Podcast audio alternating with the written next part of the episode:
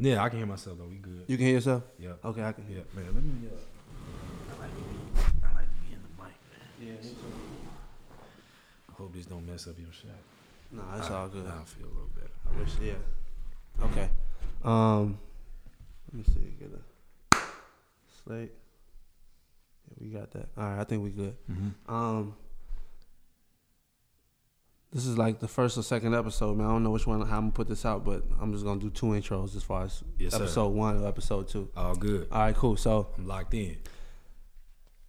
Black Business Podcast, Black episode one. Episode one, I got my man the inaugural. Chad. Episode. What's Uh, let, happening? let me let me give you the proper introduction. Man, please don't do that, man. Um, man, y- y- y'all, the, the often, often imitated, oh man, nah, never duplicated. Not even close.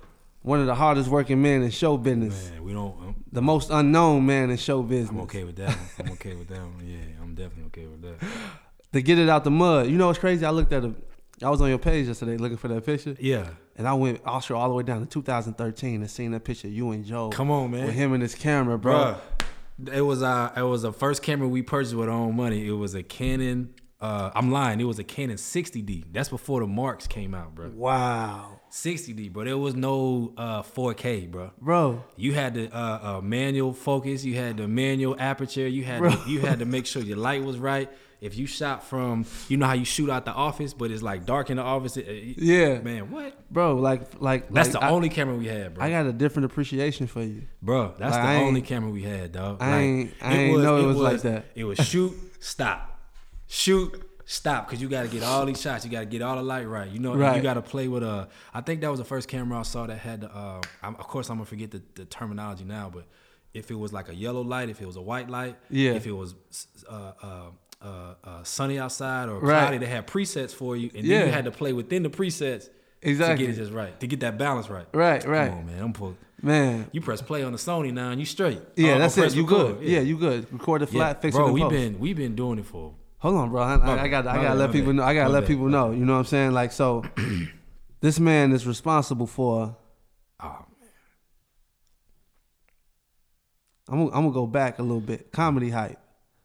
wow. The man is responsible for You threw it way the, the, the, the, the brains, you know, the brains behind not, you know, of course there's other people involved. You know what I'm saying? We ain't trying to downplay nobody For else, sure. but you know, like, you know, it's the team makes it. You know what I'm saying? What it is. Yeah, Um 85 South show that's going crazy right now. man, we doing all right, man. Appreciate that. Going crazy right now. The man walked in my store in 2016 Was it 16? with Steve Harvey kids. Wow. And and you know, they was they you know, we was in there chopping it up, man. Mm-hmm. They left and you stuck around. Yeah, just on some like inquisitive stuff. Like, there's a black man doing something. What's up? Right, right, That's right, That's all it was. Yeah, right. yeah, so yeah. let so so I'm, I'm you know this is my man Chad Oubre. Yeah. I said it right. Yeah, I mean, if, if you in New Orleans, they say ooh, you know what I mean. If Okay. in the South, they say oobre. It don't matter. Some people say it don't matter. bro. Right, right. What you say? I say oobre, man. Just Okay. I'm used to people saying. I that, bet, all good. Oubre. Yeah, yeah, yeah, yeah. You know what I'm saying? Um, he here, man, and you know this is a this is a successful black man with a successful black business. Man, I'm doing okay, bro. Um, and this is what this podcast is all about. You know, just taking you through the ins and outs of what it takes to create Yeah, a successful business. yeah, and we, you know, I, I like to say, you know, success. You you should define what success means for yourself as well, Right. As we say that, but yeah, uh, yeah. Basically, whatever makes you happy. sure. That's how I define success. I think that's super fair, man. I, You know what I'm saying? You, you look happy. I am, uh, I am, I have peace. Right. I think success is peace, and some, Okay. you know, it's happiness is all the same. So yeah, right. yeah, yeah, yeah. Right. Right. and, and being able to control uh, your time. I think that's another way to define success. You know, Oh, for sure. A Yeah. hundred percent. So- but that you know that falls under 100%. happiness, falls under Exactly, cetera. exactly. Yeah, yeah, for sure, Okay, so let's jump right into it. for sure. Um, you from New Orleans? From New Orleans, yeah, I was born in New Orleans, um, uh, and then uh, prior to my parents getting married, you know, kind of moved around, lived in Atlanta, came back to New Orleans, folks got married. I lived in Nashville for a little bit, uh, and then came to Georgia in 2000. Um, might have been two. Was my freshman year in high school. I can't even remember. Oh, word. Okay. And then, so it wasn't even it wasn't even Atlanta. It was Georgia, like North Georgia. So like it was a culture shock for me. That was my first time seeing like I saw rebel flags. Damn. That was my first time seeing um, uh, what they call Confederate flags is the proper term, and then Right. like seeing pe- what they call them. Uh, you ever seen people wear like Dixie outfitters? like sweatshirts with the with the uh, uh, what is it called? Camouflage. Yeah, yeah. Cowboy hats. This is my first time seeing this. Bro. Yeah, it was- This is like, what is this? Right. You know what I'm saying? Right. uh, so I went to high school there for four years, played ball. Um, that afforded me a scholarship to Jacksonville University.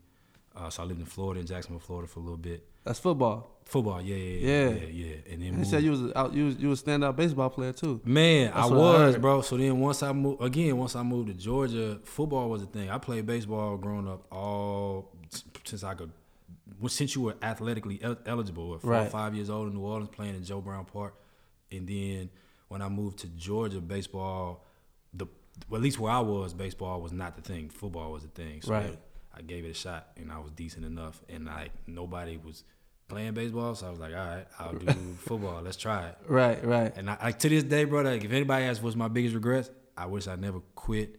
I played the piano as well. I wish I never quit piano, Wow. and I wish I never quit baseball because like baseball was what I did, bro. Like Yeah. I still, I'm like I'm still, I watch major league games. Like, yeah, yeah. I You still feel like you can. yeah, like bro, I still play on my off time. I'm I'm doing, I'm in softball leagues, bro. Oh, yeah, you told me that. Yeah, and you like tried to get me to come out. Yeah, yeah, yeah. well, I get it. You know, Ah. timing is, you know, we all over the place. But man, if. I got some time, I'm gonna play some softball, bro. All right, say no more. Yeah. I, I just, yeah. Isn't any baseball leagues like like Not, bro. Because it's, it's hard to find, right? So Joe, my partner Joe, was asking me that uh, last week, and I'm like, bro, they, they do what's called competitive softball leagues, but I Yeah. don't know what the rule. Maybe it's an insurance thing. I don't know.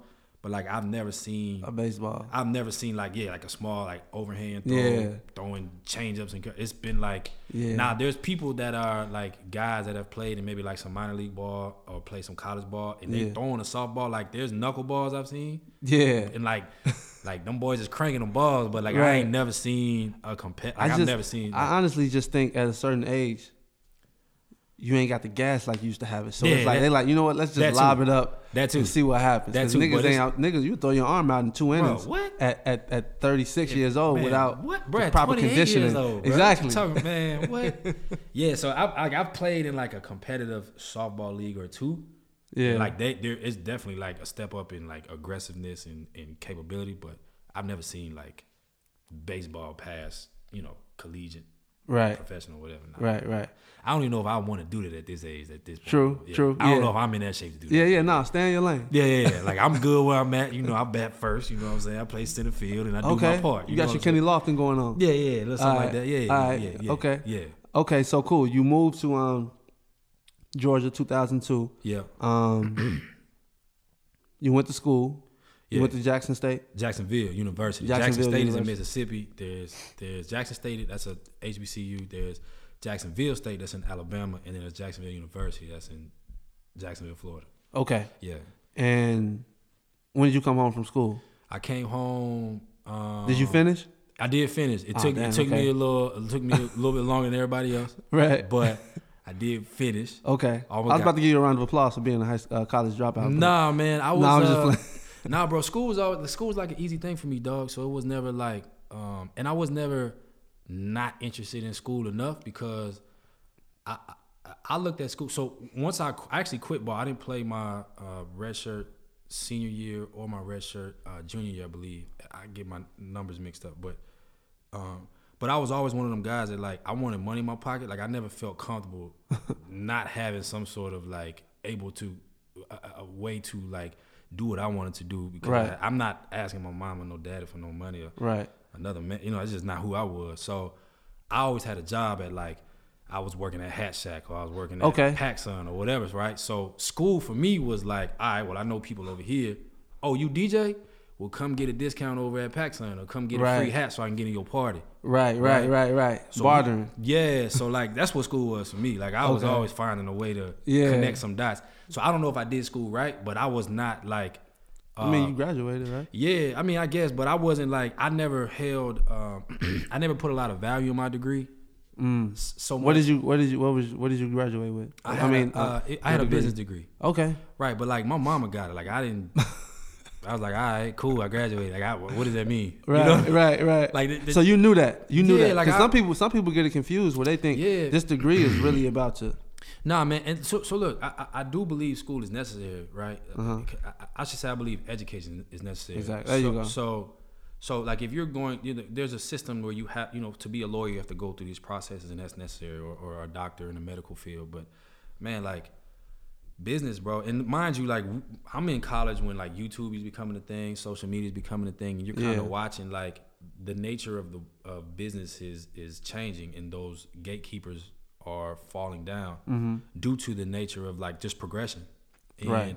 so for me, like I, I'm I'm I'm in school listening to these people go through these textbook ideas of how they're telling you business works, and I'm watching like man, I'm throwing parties and like I'm putting flyers at the counter at uh, Hat Shack, and like business is working for me, and I'm not Wow. knocking on people's doors or Right, having a right. suitcase or where. Right. So you so you threw parties in, in college? Yeah, so it started off as house party. Like I, every year on my birthday, people look forward to our house party. To this day, bro, if you ask somebody that's still in Jacksonville around that time, they'll tell you our house parties was cracking. The bro. Legend of Chad. Bruh, it was not just me. It's like three of my partners. Like I always Right. believed in collaborations, so it'd be me and my partners, right? So Right. we thought we wouldn't charge nobody. We just have to come on through. And our biggest thing was, bro, we ain't gonna be no fights. Ain't gonna be no problem. Women gonna be cool. The fellas gonna be cool. If it's a problem, leave. Right. Our parties will go to three, four in the morning. To the point, like police will come and be like, "Hey, man, y'all doing your thing, but like chill out." Right. Right. Right. Just make right. sure like the neighbors like just keep them in the yard. I'm like, Right. all right, cool. Like we never had no problem. Wow. So I remember we had a house party, dog, where That's hard in college, Bro. In a black college. Bro, it was well. We, I ain't go to a black college, but we had a bunch of black people. Right. That's what I'm put- saying. Yeah, yeah, yeah, Yeah. So, so, so, dog, like, there was a party one time. It's like four thirty in the morning. We like, bro, like, okay, y'all gotta go home. That that was us, right? So I'm like, all right, this is cool. Like, I wonder if I can make some shake from this because I, you know, I was cool with what was, um, uh, you know, going to a job because you just want to put some money in your pocket. But Right. I never imagined for myself. I, I, I hate to say like a businessman, but like I've always wanted to be the person that's kind of taking the lead on that front, on like you know making something shake. I have an idea and we turn it into like an economic opportunity or whatever the case was. Right. Not knowing that I was doing that in college. Right. So it went from house parties that were free. At, at the time, I guess I was uh, building an audience. I hate to use those words, right? For sure. And then we was translating that into uh, small, you know, little whoever independent little club will give you an opportunity. You know, ten dollars to get in, 15 20 to get in, whatever the case Yeah. was. That's what I wasn't getting rich off it, but shoot, it was a way to go buy some sneakers or you know go For to sure. the movies or whatever. That's what that's what your expenses, what pay your little car insurance, whatever the case was at For that sure. time. Yeah, For sure. yeah, yeah. yeah. So I say all that to say, like, I'm watching my professors tell me what business is, and I'm like, but I'm doing this.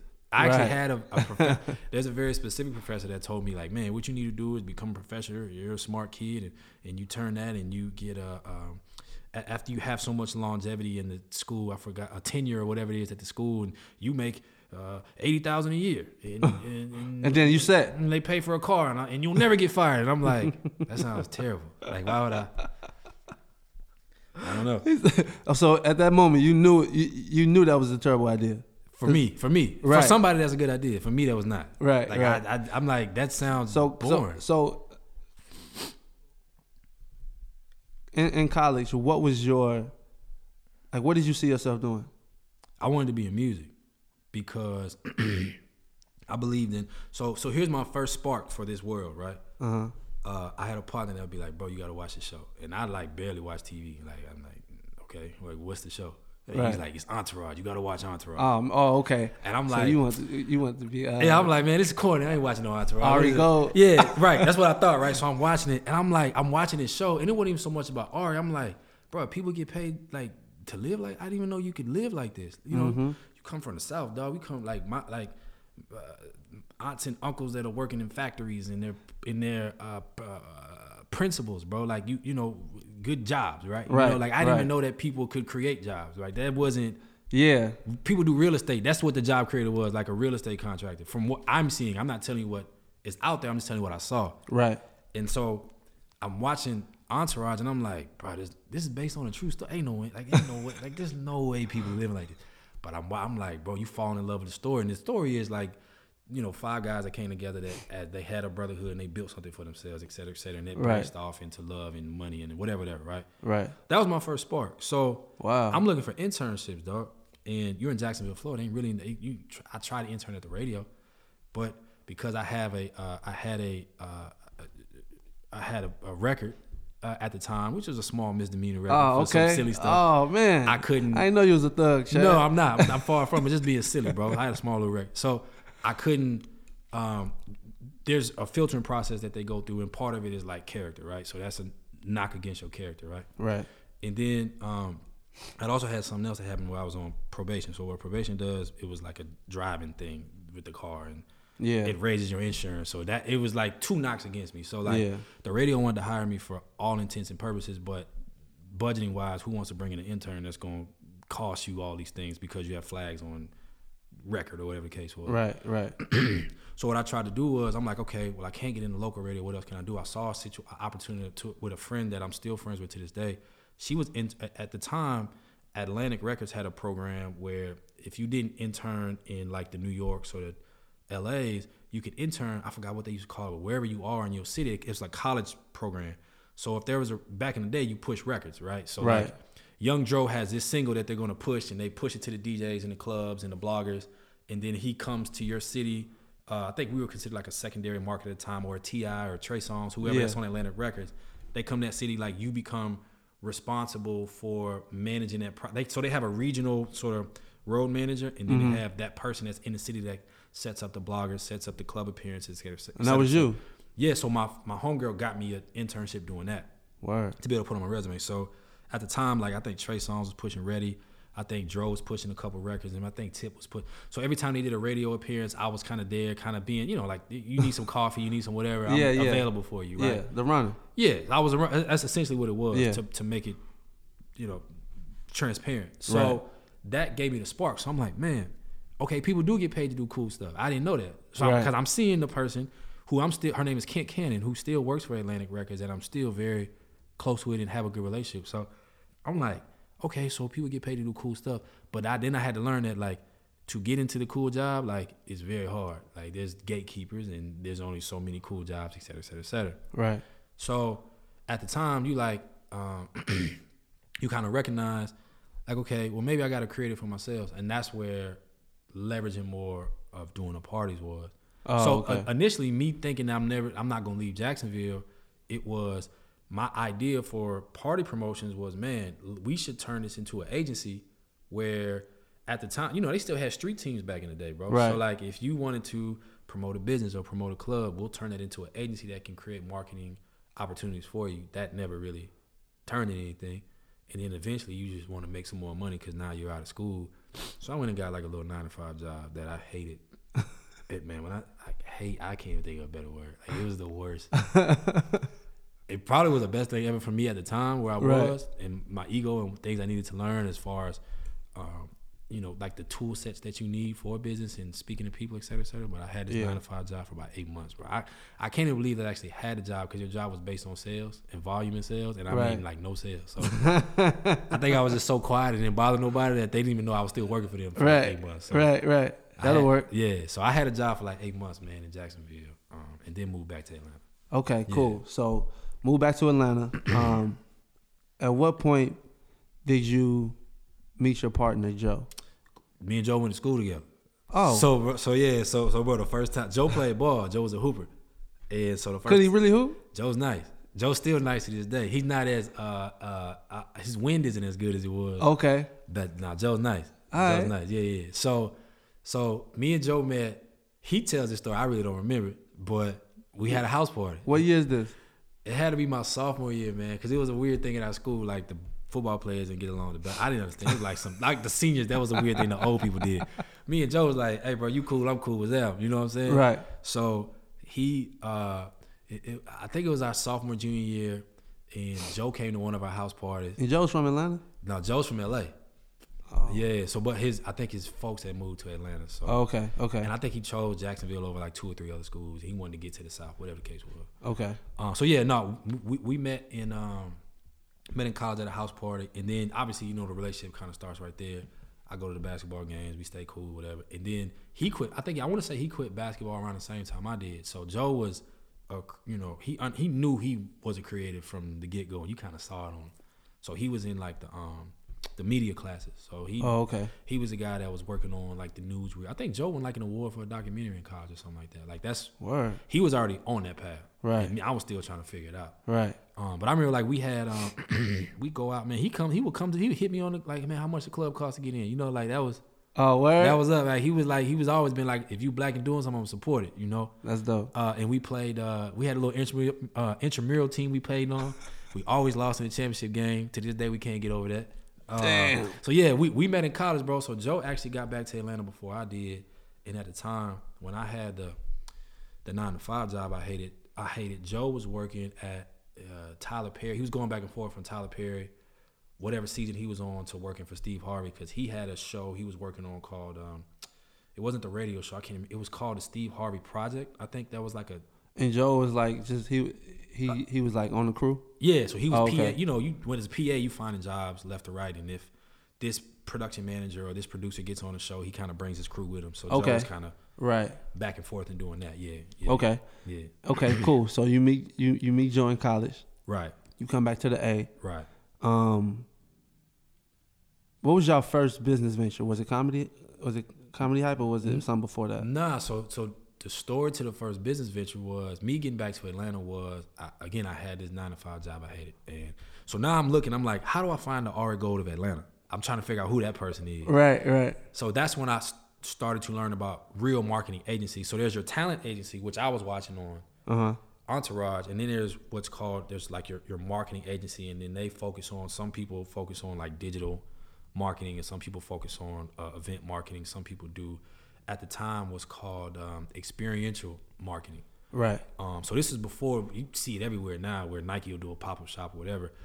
That was uh, not the thing. Almost man, almost ten years ago, eight years ago.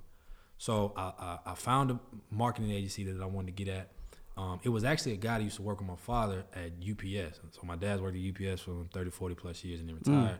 So he was like, "Look, I don't know this dude. You know, I ain't giving you no handouts, but here's a guy. If you can, here's you know, go find him and get in touch with him. And if he likes you, then Right. you you figure out how to get a job. That sound like somebody daddy. yeah, I was like, all right. So I, I'm pressing the dude. I find, I went and created a LinkedIn page, created a Twitter page. Should have find this dude, bro. Right. So That's I'm more like, than most people would do. bro. I'm finding his email address, all that. Like, bro, can we just get on the phone? And he's like, all right, you know, I'll give you a chance, young black man. And we get on the phone. I'm like, nah, I want to do what you do. He was like, do you even understand what I do? Uh, nah, but I know it's cool, man. Like, I got to do it. I'll do anything. He was like, man, go figure out what I do, and then let's have a real conversation where you sound like you're educated. And I was like, all right. So, bro, I'm looking up experiential marketing. I'm looking at boutique marketing agencies. I'm looking up non-traditional marketing, traditional marketing. I'm looking up digital ads. All this. I'm like, really? He's and it was a blessing. So we get back on the phone. He's like, so now that you understand what I do, I need you to write a report on what I do. And I'm like, Dang. All right, bro. Like, so mind you, like, bro, I'm at this nine to five job doing all this, bro, and I'm like staying up late. I'm not going out. I ain't kicking it. Whatever little chick I was dating at the time, like, I ain't got no time for you. I got to get out of here. I got to go back to Atlanta, bro. I Right. got to do something cool. Right. Right. This dead end ain't it. Right. So we get back on the phone. I pass that test, and he's like, "All right, I got a project I want you to work on, and if you can do this project, essentially do some free work for me, then I may find a spot for you." So, bro, I'm working night and day on this project. I can't remember what it was called, man. It was like some outreach program they was trying to do with like these black colleges and access. I can't remember. I did this project for him, man, and finally I passed the test. He was like, "All right, I, I think I'm gonna find a space for you." So I'm like, "All right, I'm out." Like, Word. nigga, I just got fired. Right. I just got fired, bro. I'm coming home, man. What's right. up? So so so this is this is in Atlanta. Yeah, the job. This is leaving Jacksonville, coming, Coming to, to Atlanta. Atlanta. Yeah, Okay. Yeah, bro, I had a '97 Honda Accord. Packed it up, packed all my stuff in my Accord, and I drove back home. This is before he said like you officially have a job. He was like, I think I got something for you. So I'm going Right. off of hoping to win. Right. You know that this going. But so you move you move home you move to Atlanta with who? I moved in with my parents. Was right, was your, yeah, your, Yeah. your parents was here. Yeah. yeah Okay. Yeah. from yeah. I from moved from New Orleans? yeah. From, Okay. Well, from high school. So you remember we moved. Right, right, school, right. Okay, cool, cool. So Boom. that- So you moved back home. Moved back home. Um And yeah, bro. So so I'm probably was home for like two three months. And I'm like, nah. He's, that's it? Yeah. No no no. Oh, I'm saying oh like before, before, I had okay. a job. Oh, okay. And she, oh yeah, my mom. I don't think you got no job. I'm like, no, I got a job. He said I got a job. So, So bro, so fine. I'm pressing dude like every week, bro. Like I'm on him, bro. Like he's, I know I'm getting on his nerve. Right. So finally, he was like, "All right, I got you a little. I got an assistant, essentially assist, an assistant job. Right. So like, I remember the first day on the job, bro. Like, wearing my best slacks, my best button up, and like, I walk in, and I see like this black CEO, this black chief marketing, and it's like all black. I'm like, yo, I've never even had a black boss before, bro. Like black manager. Like this is, and he's on the phone and like leading calls and telling people what we gonna do and you know like running an operation, you know. Wow. And that it was like I didn't even I didn't even know you could do this. Like I didn't Right. I've never seen it before, bro. Right. Right. My job was to take notes, bro. That's it. Like go get coffee, go get whatever lunch run, like that go take out the trash, bro. And I was like the coldest at it, bro. Like I'm gonna take these notes, bro. And I had to learn how to All right. format. Cool. So so so for everybody out there listening, because I want to you know want to give context to this conversation. Do you mind dis- disclosing what they was paying you? Oh yeah, bro. I was I was uh, legally I was a contractor. I wasn't even like a full time employee. I was a contractor, and here's the sad part. I didn't even get a chance to. I was so desperate for that job. I didn't get a chance to. Uh, he- there was no offer, and there was no counter offer. It was you start today. Oh, by the way, you making. I'm gonna say 15 an hour because I don't want to lie and say I was making 17 an hour. I just can't remember. It wasn't right. much. Right. Now fifteen an hour ain't bad. 15. And it was 2000. Uh, 13. 13? Yeah. 12 ish. Yeah. You know. Yeah. But I'm like, look, man, for me, my mentality was always this. Like, I live at home, so I ain't got no rent. I still got I'm paying for school, paying for car, paying for phone. But I'm not this is what I want. This is this the value of this is much bigger than whatever lifestyle that I For sure. I don't even you don't even know how to live a lifestyle at 24. For at sure. 23. You just like, bro, I want this. This is, I'm gonna eat, sleep, and drink this. Right. So I, I want to say this is what I made, bro. It Right. couldn't have been no more than that, right? So you working nine to five. I, I think it was ten to six. So you getting your forty hours or whatever the case is. Mm-hmm. And uh, so so and then I remember after my first out of time, my first business trip. We had we were doing uh, a marketing campaign for NBC, and um, uh, the the shows they were rolling out at the time was one I think it was called Sing Off. The Sing Off was a uh, game show they had, and they had a competition show they had, and they had um, the Playboy Club and uh, something else. I can't remember some scripted shows they were rolling out. Yeah. And so uh, the company was doing what they called experiential marketing, where you had, uh, I think they had like content based around like Kenny Burns was creating like this lifestyle Playboy Club experience everywhere we went. So from New York to New Orleans to um, L.A. or whatever, there were big black events because this was uh, like a minority agency that you know did targeted marketing to minority um, consumers. Right. So my first event was in was going back home to New Orleans. We did the Essence Fest. Bro, my job was for real, like carrying boxes, setting up event space, setting up booths. Um, I remember I had to like pick Kenny up from the airport. Like that was I was driving. I was uh, Naturi Naughton was, was starring in the Playboy Club. I was like driving her around because we were too cheap to go hire a professional driver. Like, or maybe the budget wasn't there. I was a professional driver. It was like ten and two. Right. Dri- dri- if you ever been in New Orleans, like you know the traffic there is crazy on the weekend, and then you got to add Essence Fest traffic where you got half a million to a million people, Right. and like Wow. you know, and Yeah. that was my job, driving this big SUV, which I probably wasn't on the insurance, Right. Oh, of course not. and you know, they're trusting that I don't say nothing crazy in front of them, ask for no pictures, you know, right. stuff, you know what I'm saying? Right. So that was my job, bro. I was, I was, I was a runner, but nothing else. to- I was like the runner part two, you know, like Right. I was an elevated runner. Glorified runner. yeah, yeah, okay. yeah. Okay. Cool. Mhm. So, you you you get here. You working with them. Um, at what point do you and Joe meet back up? So me and Joe are cool at this point because what's funny is when he was working at Steve Harvey, I would always listen to the morning show, be like, bro, if there's ever an opening, and Joe would be like, well, bro, what do you do? Like, help me help you. And I'm, I, I just want to get out of here, bro. And that's not Right. Old. Being older now, that's not the right thing to say, but Right. you know, you just don't know no better, bro. So I finally get on at Liquid Soul. And Joe, me and Joe were cool. Like we kicking it, we going out doing our things, like living as young twenty three year olds, twenty four year olds. Right. But Joe used to hit me all the time. So my thing was, man, I'm gonna be a business owner at 30. I'm gonna have my money right. I'm gonna have an operation. I'm gonna have X amount of dollars saved. And once I turn 30, I'm gonna be a business owner. Joe would hit me all the time and be like, you know, Joe's in the production world, I'm in the marketing world. He would say, bro, like, we can do this. And I'm like, nah, man, we don't have enough experience. He's like, bro, I'm sitting in on the same meetings you sitting in on, bro. Like these people ain't smarter than us. We can do this. And I'm like, nah, man, because you're intimidated. You know, you're hearing NBC calls, you're seeing, you know, three, four, five million dollar budgets. Right. You're hearing the conversation, thinking like the people ahead of you are so much more smarter than you, right? And it's Right.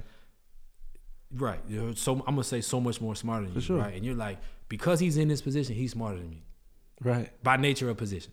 This you're a manager, so that means you're smarter than me, or you're a director, that means you're smarter than me, or your your your contact list is deeper than mine. That means you're smarter than me. That's how I thought. I didn't, I didn't. I just don't know. Right. But Joe be like, nah, bro. Like I'm telling you, right? So fast forward. Joe, now this is Joe pressing me like at 25, 24. Like, bro, I'm telling you, because as I'm grow, as I'm working there, like you know, you you go from runner or an assistant to you turn into a, a coordinator, and your coordinator goes into management, and next thing you know, like you're like, man, I'm managing projects too. Like I'm managing budgets too. I got access to to a degree at my level, Right. And they're entrusting me to uh, execute on some stuff that they were not trusting me to do a year ago. So you're not even recognizing that you're growing um, just by the nature of uh, progress. Mm-hmm. So there was a time, uh, uh, so I get this idea like, man, I need to make more money. It it just hits me one day, right? Yeah. So I'm on Google, like I'm on LinkedIn trying to figure out, and I hate all these pages, but I'm trying to figure out like how much is a um, marketing coordinator supposed to make, right? I'm trying to do the yearly and the weekly and the, you know Right. bi-weekly, right? Trying to budget. Right. So I go to my boss at the time and I say, Hey man, can I take you to lunch? I'm thinking I'm doing it the right way, the professional way, as a man, right? Right. Uh, hey man, I I figure out. I go ask his assistant, what's his favorite restaurant? Where's his favorite place to go to lunch? Et cetera, et cetera. I save up my little money. I take him to lunch, right? And we go to lunch, and I'm on some like, yo man, I respect you. I think you are an amazing person. You built an amazing business, and I, I, I want to, I, I want to be able to do what you're doing eventually when my time comes. But for right now, like I need more money, and this is why. I do X, Y, Z. This is my job title. These are my roles. These are the things I've done well. These are the spaces and places I can grow in. And I'm not asking for what the industry standard is. I'm asking for them this much understanding that this is a small business and that you, you know, are growing.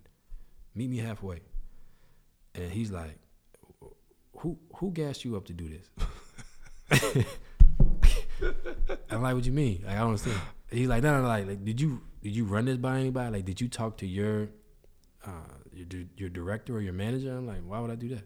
And he was like, "There's a, you know, there's a there's an order, uh, uh, uh, like a, a communication order or whatever they call it or whatever chain of command, right?" Right. And I'm like, I, but they don't sign my checks. Like, why would I? Why would I trust somebody else to negotiate on my behalf? And he was like blown away. And he's like, uh, "You didn't talk to nobody." I'm like, "No, man. I, I you your name is on my check. Right. So why would I talk to somebody else about you making decisions? Like, I want to go directly to the decision maker." And he was like, I, I, "I don't know if you thought this through." And I don't know where this came from. I'll never forget this day. I said, "Yo, yo, yo, boss. I'm not gonna say his name. I have all the respect in the world for you, but like the only difference between me and you is you was born before me." He was like, "Oh, okay." Oh. And I, I'm man. and I'm saying, I, I, I- but look, I'm saying it thinking he's gonna be like encouraged by that. Like, oh man, this young man, like he he on to something. Like he he gonna be alright. You know, like I'm thinking right. he would be. You, you you you you hadn't read the Forty Eight Laws of Power at that Bro, point. Bro. I was man. I was, I was, I was. Uh, yeah, I was just young and ambitious, bro. I, I, and I didn't mean no harm by it. It wasn't to. It wasn't a disrespect. Right, of course. My intent was not disrespect. It was my intent to be like, bro, I'm just like you. right. You know, I'm, I'm a young version of you. Right. And he heard that, and he was like, all right, let's. Uh, the word they use is let's table this conversation, and then you know check in with me in two weeks. And I'm like, all right. The funny thing is, the bill comes to pay for the bill, and my car declines. And I'm like, no, I, Whoa. I'm like, I'm like, bro, I told you I need a raise, bro. I ain't making no money, bro. So look, so so Oh, so, so so bro, two weeks later, dog, it had to be two, three weeks later, I get fired. right? So my manager comes to me and she's like, You asked your boss for it? I'm like, Yes. Like I don't understand the issue. right. You supposed to come through me, and I'm like, why would I do that? Like, you don't sign, you don't even control the money. Like, you don't. Right. And I'm thinking, I'm, I'm on in all my ignorance, I'm thinking I'm saying the right thing, but I'm understanding now. There's a certain code of conduct, and you, you got to know who you're speaking to. You got what they say, read the room, etc. I don't. I'm just young and ambitious, bro. Just trying to get it. I'm trying to get mine. right. you know? Right. Right. And he like, she like, nah, that ain't it. And, Wow. and you know, you you you got an attitude problem. You got you know they start finding reasons to get rid of you, and I'm like, all right. And that's when I really understood like how people are weighted in a company. Like you know, her word weighs way more than it doesn't matter if I'm right or wrong. Just understanding, you know, the company that you're in and reading the room and et cetera, et cetera. So Right. yeah, two I think two weeks later, bro, they let me go, and that was like devastating, dog, because I was, I was giving my all. I'm like, man, it's a black company, bro. This I'm locked in. They'll never do me dirty. Yeah, yeah, you know. Right. Right. But, but looking back now, I'm like, man, I, you had to let me go. Right? I was tripping. You was out of pocket. Yeah, yeah, I was, and it wasn't even that I was so much wrong, bro. It's just like I was. It wasn't even just that. Like I was the guy that was in the meeting. I remember we had a meeting one time, and they was pitching some idea, and I I said this out loud on a conference call, and there's clients on the line. I'm like, man, I don't get tired of the same old ideas, and I'm like. Just not understanding, bro. Like I was ignorant. Like I'm looking back now, like I was really tripping, dog. Like they should have, they let, they had more leniency for me than they probably should have. Yeah. And I think they understood I was young, trying to figure it out. Yeah. And I still have good relationships with all of them to this day. And I've since apologized, obviously, but yeah, bro. So so so you, the question was how did me and Joe hook up? So from there, I'm at home, bro. I'm on the couch, bro. I'm like looking for a job, and that's what I'm like, man. I don't think we're gonna have to wait till 30, bro. Like I got nothing else to do. Like let's let's start something right now.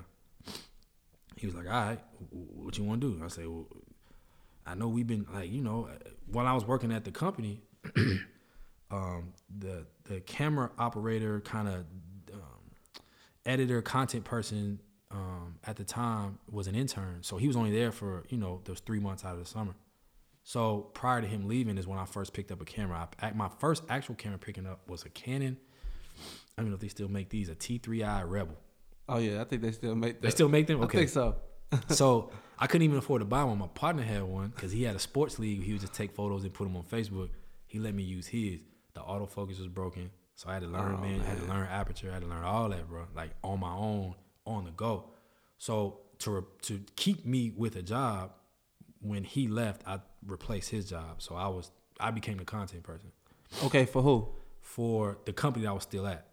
at Oh, okay. So they Yeah. fired you from that job. Yeah. To put you back in the. No, no, no. I'm, I'm saying me understanding video and what content, the way that, the Oh, way okay. that, so while you was there. yeah, I understood the way that content. So what they would do is they would go shoot an event, do this recap video, and the client would look for it. They post it online and make it look real cool and get, you know, the awareness up and excitement for it. Right. So at the time, not understanding like this is content, right? And this is how you- content becomes shareable and it creates excitement. Right. That's when I was like, all right, Joe. Well, I'm understanding that people are doing this video thing. I mean, you shoot video, I shoot it decent enough. Maybe there's a space for us there. So what I would tell Joe was, bro, I can go back to the company that fired me. They still need that person because I'm not there. So whatever they're paying, they have to outsource that work now. We can be the people they outsource. And he was like, you want to go? Yeah, bro, I ain't tripping. Like I'm gonna go back to them like a man. Like I'm already fired. Like, Right. Right. What you E- got to lose? yeah, ego this through the flow at this. I have no ego. Right. And right. I, you know, bro, I was on the couch. I was I was at my mama house for bro. Eight months, dog. Like trying like what? you ever been down when you like, bro, you going to the to the um temp. I'm doing the temp job. I'm trying to find anything because you just Yeah. want as a man, you just want some money in your pocket, dog. Like you For want sure. to be able to provide for yourself. You don't want to depend on nobody. So I had a partner. So less than ten years ago, you was at a temp agency. Yeah, bro. I remember going in. It was like, look, I know you got a degree, but like you overqualified for this job. And I'm like, I, I look at me. I need some money.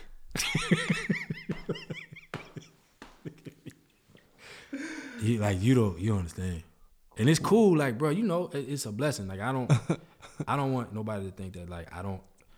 I was uh, I was afforded the opportunity to be able to stay and live with my mom, and I appreciate my my parents, and I love them for that, and I appreciate it. And that's a blessing to be able to have that to fall back on. But like, bro, if you built to get it for yourself, it don't matter how much fallback you got. You want yours, bro. Like you want Right. it for yourself. Right.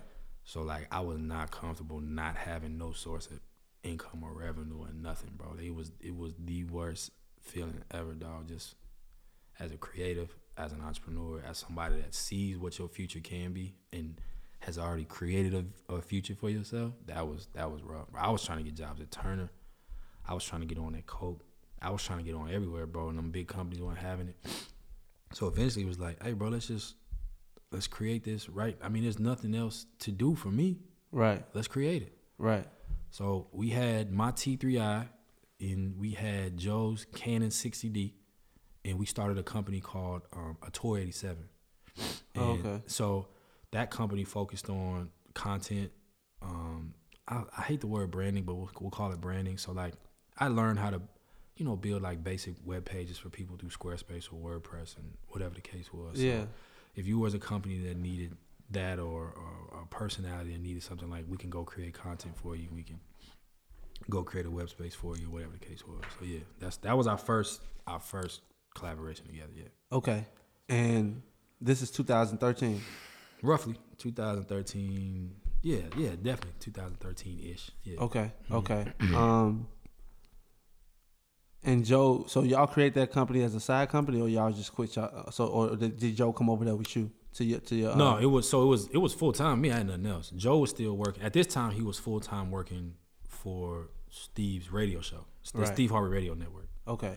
And he had his own, you know, nine to five duties within that, or I really was five a.m. to two p.m. duties, but he's still forty hour work week duties within that. Right. Um, And and, and so from that,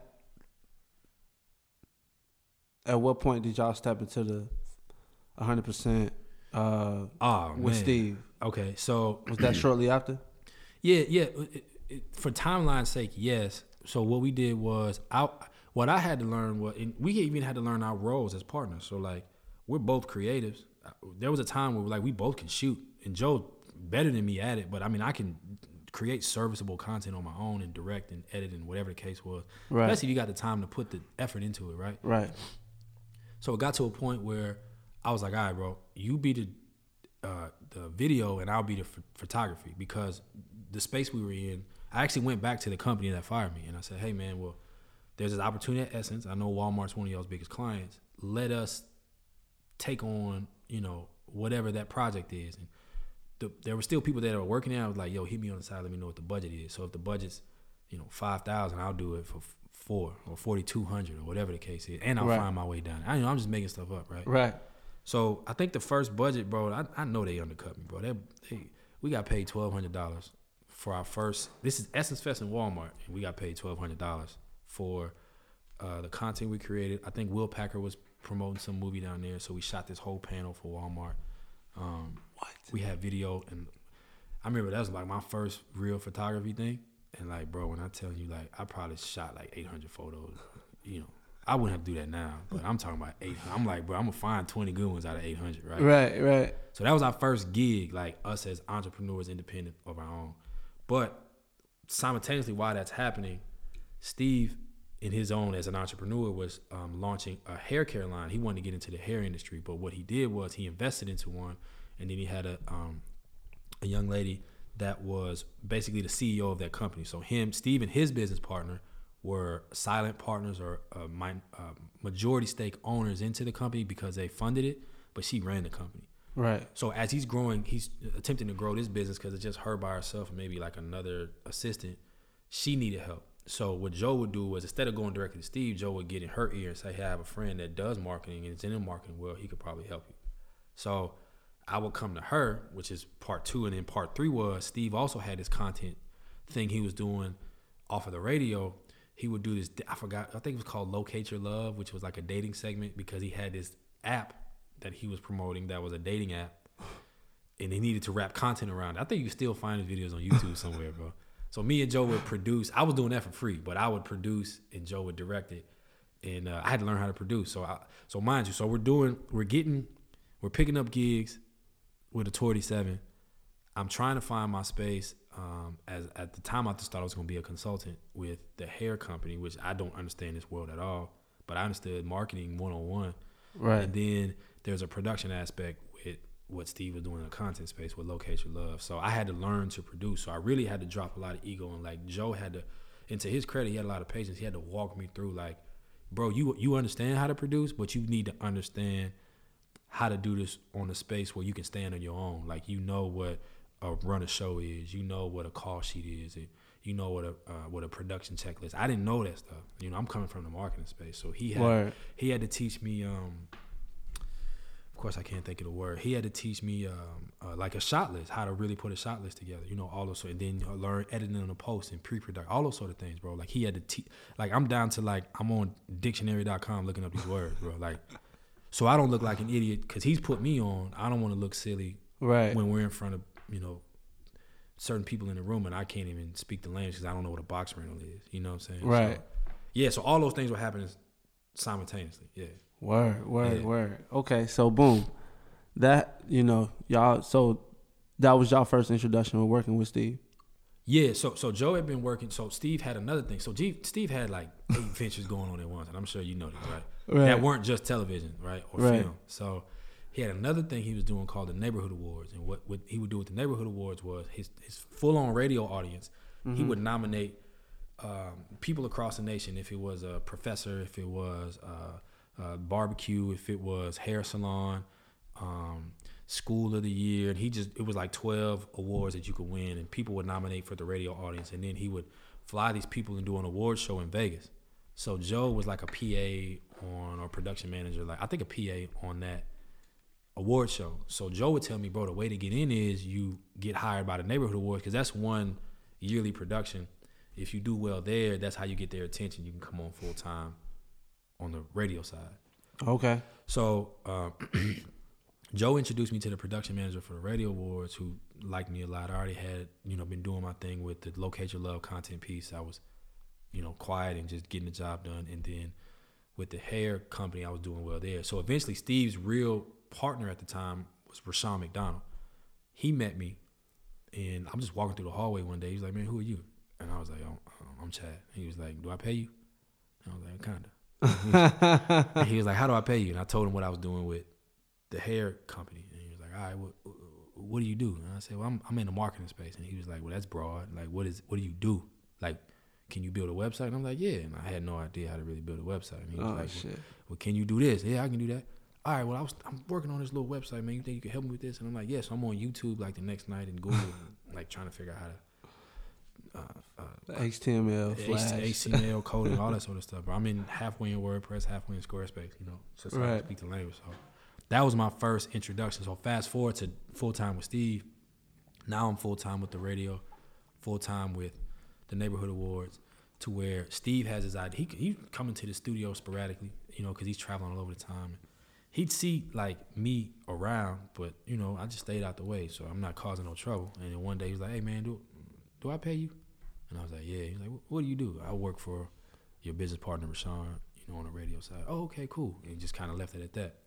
He comes back in another day, and I think he was in a, a studio, and it was him and Rushion. They're trying to figure out, you know, the, the work. Steve is one of the the kind of last. I call him last of the Mohicans. He really doesn't need social media because he was on Family Feud, he was on the talk show, he was on the radio, and he was doing two or three other things. He had the movies out at the time. Think like a man. He had the books. So like his audience really don't care about social media because they're still tuning in on television and radio, right? Right.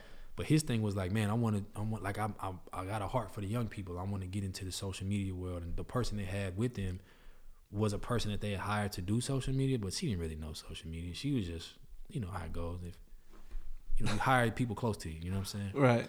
So he saw that we were the youngest people there. It was like, man, you, I think he, I, if I remember it properly, he called Joe and asked Joe if he had any ideas. Now, mind you, Joe had been working at the YouTube uh, channel for the longest because that's what we put all our content that we created for him on there. So these are ideas that Joe's been sitting on forever. Me and him been sitting on forever. So he asked him what he thought about YouTube, and Joe was like, "Yeah, man, we should start shooting the interviews." You know, bro, Usher would come in on any random given day, and and uh, we were watching what Breakfast Club was doing. That's how they kind of climbed to the top. They were just shooting all their interviews. So Usher would come in on one day, and T.I would come in on another day, and then Tyler Perry would come in on another day, and Tamar, Br- all these people that our audience pays attention to. Like, why aren't we shooting this stuff? And Right. He was like, "Yeah, that's, you got any other ideas?" And he was like, "Yeah, man, we should follow you around, shoot you, man. Like you, you super cool, man. You need to see the real Steve. Like, not the stuff that goes on. There's another version of you that me and Chad get to see all the time. Yeah, that's another good idea. Like, what else should we do? Well, man, you're like your your Twitter account looks like a billboard. It needs to look like more conversational. That's why I keep young niggas around me. Hey, man, can y'all come to my house tomorrow? And he was like, Yeah, okay, Damn. Just like that. that's cool. Steve Harvey. Steve Harvey he was like, "Come to the crib tomorrow." And so me and Joe got our best H and M suits. we put a um, Zara suit. Joe probably had Zara. I probably not, had not Steve Harvey suits. Nah, I had H and M suit. Joe had a Zara suit, and I there's a picture out there somewhere. Still, I got a Joe got all this stuff. He documented all. This. So, uh, Oh man. so we put like our traditional presentation that we thought you know he would want to see, and like he don't like that. So we got like the, you know, we printed out papers and diagrams because we, I mean, at this point we've been doing this so long we can speak the language. right. He was like, man, you know I ain't gonna read all that. Like, tell me what you think I need. Like, t- like be honest with me, man. You know I don't like all that extra stuff that the what you call us tell me. And we was like, bro, like honestly, we think if you had a dot com that you own, because at the time he didn't own his own domain. SteveHarvey.com was owned by the radio station. What? Yeah, so we was like, man, you know, I guess I could say this stuff now, but you need to have your own dot com because that's territory that creates value. That you can create your own original content on there and you could if it's a money thing for you, you could partner that with a brand that's willing to buy into the real Steve Harvey, not, you know, book Steve Harvey tell it. And I shouldn't say real, but this very authentic version of you, I should say. Right. Um, and then like, man, with your Twitter, like we're around you long enough, your Instagram, we're around you long enough, and you trust us. We can provide those that intimate conversation. Like we know how you speak, we know which words you use versus, you know, this tailored version that they create for you that's safe for social media. Like we know how to toe the line. And then you know when you go on the road, just let us roll with you. So what he started doing was when he he was doing speaking engagements at the time too. So Joe would shoot the speaking engagements, and then like we were like, man, just let us put like a little small production around it where it's two camera operators, and then you know you can get some on the go content that we can push out to all your channels. And then what we want to create is one voice for you because like you have this fragmented. There's a Family Feud because Steve Harvey content timeline at one point he was like, all right, Family Feud's on, so it's gonna be. Family So it seemed like y'all was you was you was doing something kind of like what Will Smith is doing now for him. Like That bro, all my life, dog. I texted when Will dropped that stuff. I texted Joe and I said, "Bro, we were begging Steve to do this six years ago. so that's exactly what y'all was trying to do. the exact thing." Wow. But you have to buy in. the, to his credit, it's not to knock him. Like you, you, you know, I think Will is so free that he's th- it, his social is him wanting to remain creative. Like that keeps that engine going. Right. Steve was working so like the man really had eight jobs at one point. Like he's waking up at four thirty in the morning. He's working out. He's doing the radio, taking Right. a break, taking business meetings, leaving business meetings, going to Family Feud, leaving uh, shooting that all day, taking business meetings in between. But but the whole thing is like what, what y'all was offering him was him not to even have to think about that, right? Like Yeah, but you, you're right. You're 100 percent right. The answer is yes. Right. Keep keep in mind though, Steve is 50 plus. true. I'm 25. Like, Yeah. how much value do you really hold? Yeah. Not c- clearly, like it wasn't a question of intelligence. It wasn't like you guys are not wrong or you're not smart. Right. But like that's more. I, we had to translate that into this is not more work for you. This is us um, almost taking what you have and being able to spread it further. It's going to actually do the work for you. Right. So while you sleep, this does the work for you. Because my mentality was, um, the it, you got to look at social and digital like it's not an immediate payoff. It's first base, second base, home run. Right. So if you have an authentic voice that raises not only your follower but your interaction, uh, your engagement, that gives you more opportunity to tell people to go tune into something else versus buy this, sign up for this, log into this, watch this. You turn people off by that. Right. And then, um, you know, I, I know, like, I have an intimate, like, I'm, I'm, I'm, I'm at your crib. Right. I, I, I get to hear those inspirational conversations that are off the record. I get to hear, I, I get to see how you uh, have have paid for some kids' scholarships or paid bills for other people. Like I know that side of you. The rest of the world knows Right. Family Feud, Steve Harvey, or they know radio show Steve Harvey, or they may know stand up Steve Harvey. Like you're Right. you're a real human being. Like you are, you really are that OG. Like Right. and you give good advice that's not scripted advice when you really are being yourself, you know? Right. So that's what it was for us to just create that human that we see, we wanted to create that on social, you know. Word. You know what I'm saying? So yeah, the answer to that question is yes. Like that's our perfect world, that's like cuz at one point he was scared for people to see that he was on the Jets and that he was um that he was, you know, driving a Maybach or or he had some old school lack, but I'm like, bro, you work for this. Like, it's not like you Right. stole it from nobody. Like, this, Right. Puff do it. And People Right. support that. Like you stand for something, bro. You like you really believe in your community. Like I know the real you. You know what I'm saying? So Right. I think there was a disconnect, and then it, you know, he's older too, so I get that. Where he comes from that age of like Jordan, you know, had no comment on anything, and he, you know, there was a personality you had to have or, or uphold, regardless of there was a real you and there was this television version. But Right. we were trying to explain it like the way the new world is going, man. Like you, he's actually like super.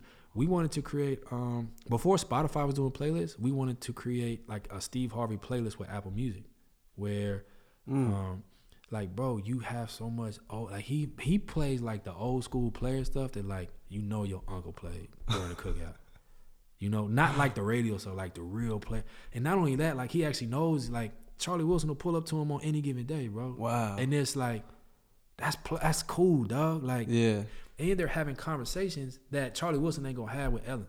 You know, Right. we wanted to capture all that. Right. But I understood he was like, yeah, I don't want, yeah, and I got it. But Yeah. like, you know, so yeah, that's what. So we did Mm. that full time with him, and and it got better. He got it. He it wasn't that he wasn't comfortable around us. He wasn't comfortable with like, and I understood that. Like you know, people are crazy, man. Like you, he comes from a different Yeah. environment, and Yeah. I understand that. So, um, he got more comfortable over time, and um, and then you got to understand like they didn't understand the value of digital. So mind you, not that we're only having to have this translation internally where you got people that are 30 years older than you that you're trying to explain this to that never even you know they had pages at one point 20 years ago you know what i'm Mhm. saying there's that part and then you got to explain to the corporate people whereas you know television has its own digital team family feud has its own digital team um any other uh the talk show has its own digital team you know so you're Right. I hate to use the word competing, but it's all these compartmentalized things. And I'm telling him, like, bro, this needs to be one voice in unison. The more that people trust you online, the more that you can have these conversations about sign up for this because you become a trustworthy sort of. It's an authentic thing, is a word, Right. you know. Right. Yeah. And then we wanted to. I hate. I'm going on and on, but I wanted to spin that into. You can create for yourself, bro. Like you shouldn't. You shouldn't have to depend on Hollywood to say you got a job. So like Right. a podcast is an idea we had. We wanted to do a, um, we wanted him to produce more content. Like let us be the producers. We'll be that company that produces for you. Put your name on it. Like you get the final say on the editing side, executive side. Um, like you need to be introducing new talent. Now you become that godfather. You become that uncle for real.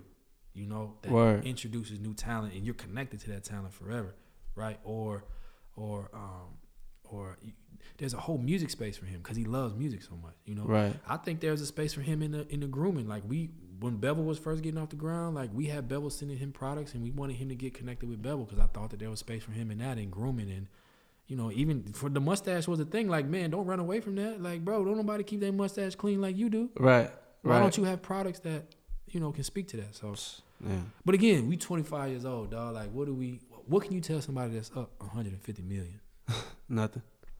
Right? Yeah. And it's not a discredit to him. He worked hard for that. But like, I'm 25 years old, making like 30,000 a year. But like, what can I really tell you? And I'm holding cameras, like, right. and I'm on a computer. I ain't doing no hard work. right. You know, Right. I'm a nerd to him. You know. Right. Right. Right. So I mean, I understood that. I understood like who I was.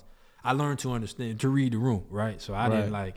I wasn't abrasive. I just, you know, patient. Let's just you know, step by step, we'll get there. You know what Right. I'm saying? So Right. it's funny. A lot of stuff he's doing now, stuff that we pitched. Yeah. Of course. That's how it always works. Yeah, and it's cool. Like I, I want him to win, dog. So I mean, he gave me a job, bro. So Wow. Okay. Yeah. Cool. So, at what point did y'all stop working with Steve? So we stopped working with Steve, bro. I want to say uh, around the time we met. I want to say it was 15, 16. 16, 16. So, so, so at that very specific time, we had all the trust in it. Like, so we was, we were his digital guys at that point. Like, we were sitting in on the meetings with every big brand that he was connected to. So, it could be the Army here, it could be Walmart there, it could be um, T-Mobile. You have a favorite Steve Harvey moment? Or is it just too many to even think about?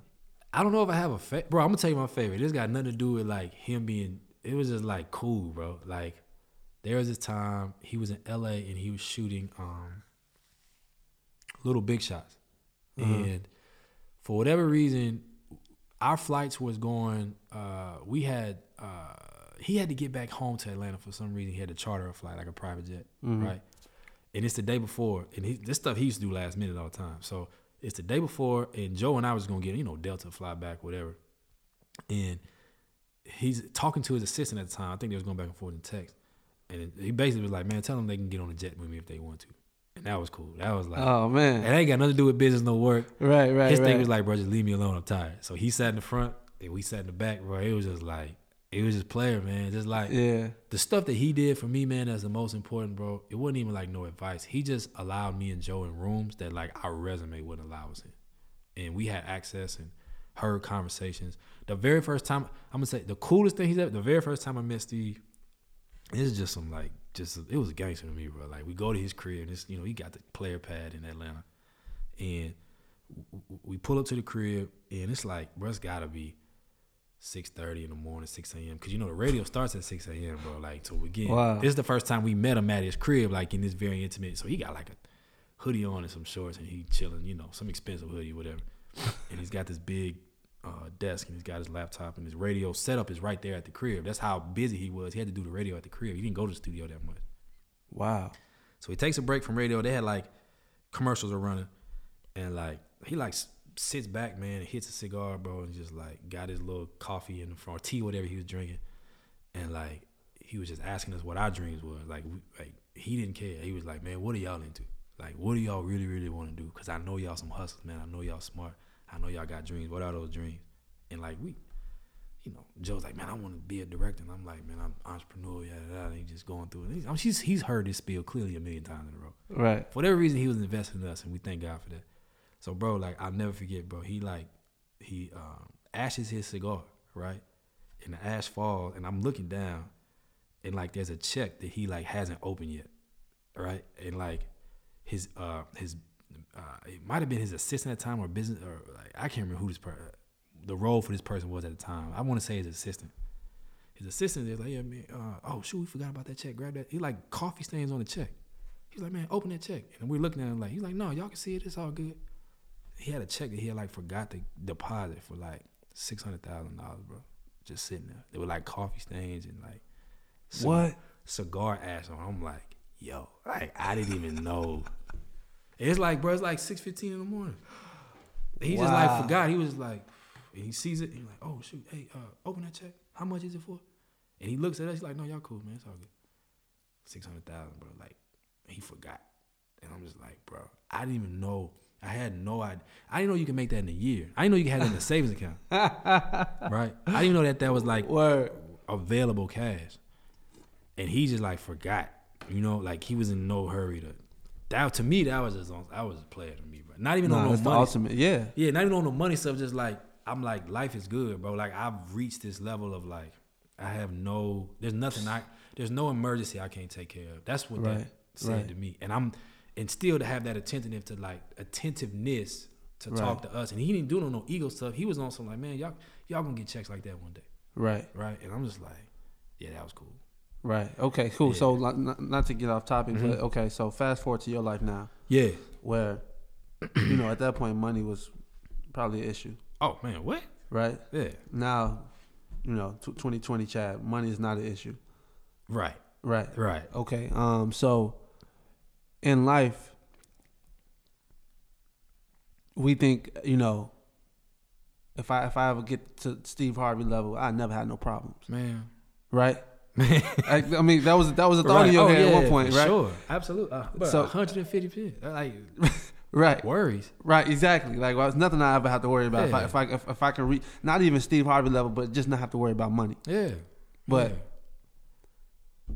it's, it's problems still do exist, even when you don't have to worry about money. yeah, money. it's it's it's you have more problems, Right, okay, and they're cool. not even simple. Right. Like the problems you had when you had no money were very simple problems. exactly.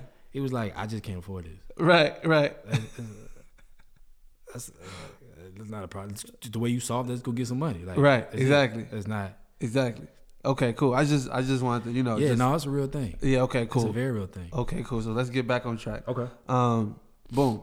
Y'all stop working with Steve. Yeah. Um, is this? Because I want to I want to kind of fast forward past comedy hype and get sure, straight sure. into um 85 South. For sure. Um, so let's talk about the very first conversation of 85. Like, like, like. Oh man. What was tell you. that like? I'm gonna tell you, it was it was simple. when Joe and I was still at Steve, we'd be in the office, and me and Joe used to argue all the time. Like, but it's not. It's like Larry David arguing. It's Right. like Tuesday should not be Tuesday, it should be Thursday. Like arguing over stuff like that. Right, And right. like having passionate. Like, if people are watching this, like they think if we about to kill each other, I'm like, no, this is what we do. Like in the morning, at night, or whatever. Right. So they would tell us like, man, y'all need to have y'all own radio show. And I'm like, nah, I, don't, I have no desire to be that person because they just thought it was funny. Y'all need to do something where people watching y'all like, nah, we not that funny. Like I know somebody that's really funny. I'm like, Joe, you got to be my partner, Karlous Miller. And I've known Carlos since 18 years old. Like I knew Los when I was in high school in Georgia. He moved, he moved to Georgia my senior year, um, going to college. So I had like a little summer job before I reported to camp for, for football. Yeah. And my summer job, because I wanted to work close to my girlfriend, was working. I don't even know if they do kiosk anymore, but it was a kiosk in the middle of the mall Yeah. selling cell phone plans to anybody that would you know, Okay. pay attention. Los and Clayton English were selling at the same kiosk as I was. So like we went through training together and worked together, right? And that's- What? That's how I met met Los. So fast forward throughout this whole time, Los is while I'm you know growing in my career, Los is growing in his career as well. So he he was staying in touch with me through college. Every time I come home, we kick it. I come to a show for free because that was my only little thing I can afford. Right. And we just always stayed in touch. Dog. If there was a, a play to be made when I was working at the marketing agency, I was trying to put him on to it or connect some dots. But he was, you know, hustling the way he hustles too. So when I was working at Steve, I was like, Joe, like you need to be my partner, Karlous Miller. At the time, Los and like when I tell people like my partner Los, I don't think like they. I'm like, no, this, like this is my man for real. Like I really known him since 18. You know, how people be like, ah, Yeah. you- they yeah, think you yeah. do some Hollywood stuff. And like that, Right. that's weird to me. So I don't do that. I'm like, this is my man. This is my man. I'm gonna tell you. Right. So at the time, he was. I don't even know if they still do it, but they was hosting this thing called Cats Cafe on a Tuesday night, and it was like your old school, like this is my comedy room, and I'm hosting the night, and you know, at any given night, Chris Rock may pull up, or Chris Tucker, or um, uh, Lil Rel, or whoever would pull up, because that's where you go to get your comedy, you, you know, kind of game up, you know. Right. Los was hosting that. And he was killing it. Like if I had nothing to do and I wanted to go on a little date, I'd take a chick Tuesday. You know, I feel like the man for you know an hour and a half, right? Right. So Joe came with me, and like the first time he was like crying, like, "Bro, this dude is. I've never seen anything like this in my like. He is. Anybody seen Los do comedy or stand up? Like he just he's God gave him that gift, bro. He was here to do this, Right. So I'm like, yo, this is my man. So Los is on some like, man, I want to create content. And what mall was this y'all was working at? When we oh we was Kennesaw uh, uh Town Center Mall in Oh, Kennesaw, okay. Georgia. This Okay. is at 18 now. This is fast forwarding to Right. Right. Right. Right. No. yeah. So he was in Kennesaw, Georgia, right? So it was a culture shock for him too, cause he from you know Mississippi. You know, Yeah, yeah. dirt. You just seeing it's different, bro. In Kennesaw, bro. Like Oh, anybody, trust me, I know. you know what I'm saying? So Town Center. Yeah. right. So so fast forward, I introduced Joe to Los, and Los already was on some like, yeah, man, I got a bunch of ideas, and I don't want to wait on Hollywood. Again, we're not understanding that content is the new wave. We're just like, let's just shoot some stuff. Yeah. So I think there's stuff still online. You can find it, dog. Where we would, we was at, at the time too. We had partnered with this, not to harp on it, but we had partnered with this company called ComedyHype.com, and they were like, just imagine like a complex for comedy, black comedy. Yeah.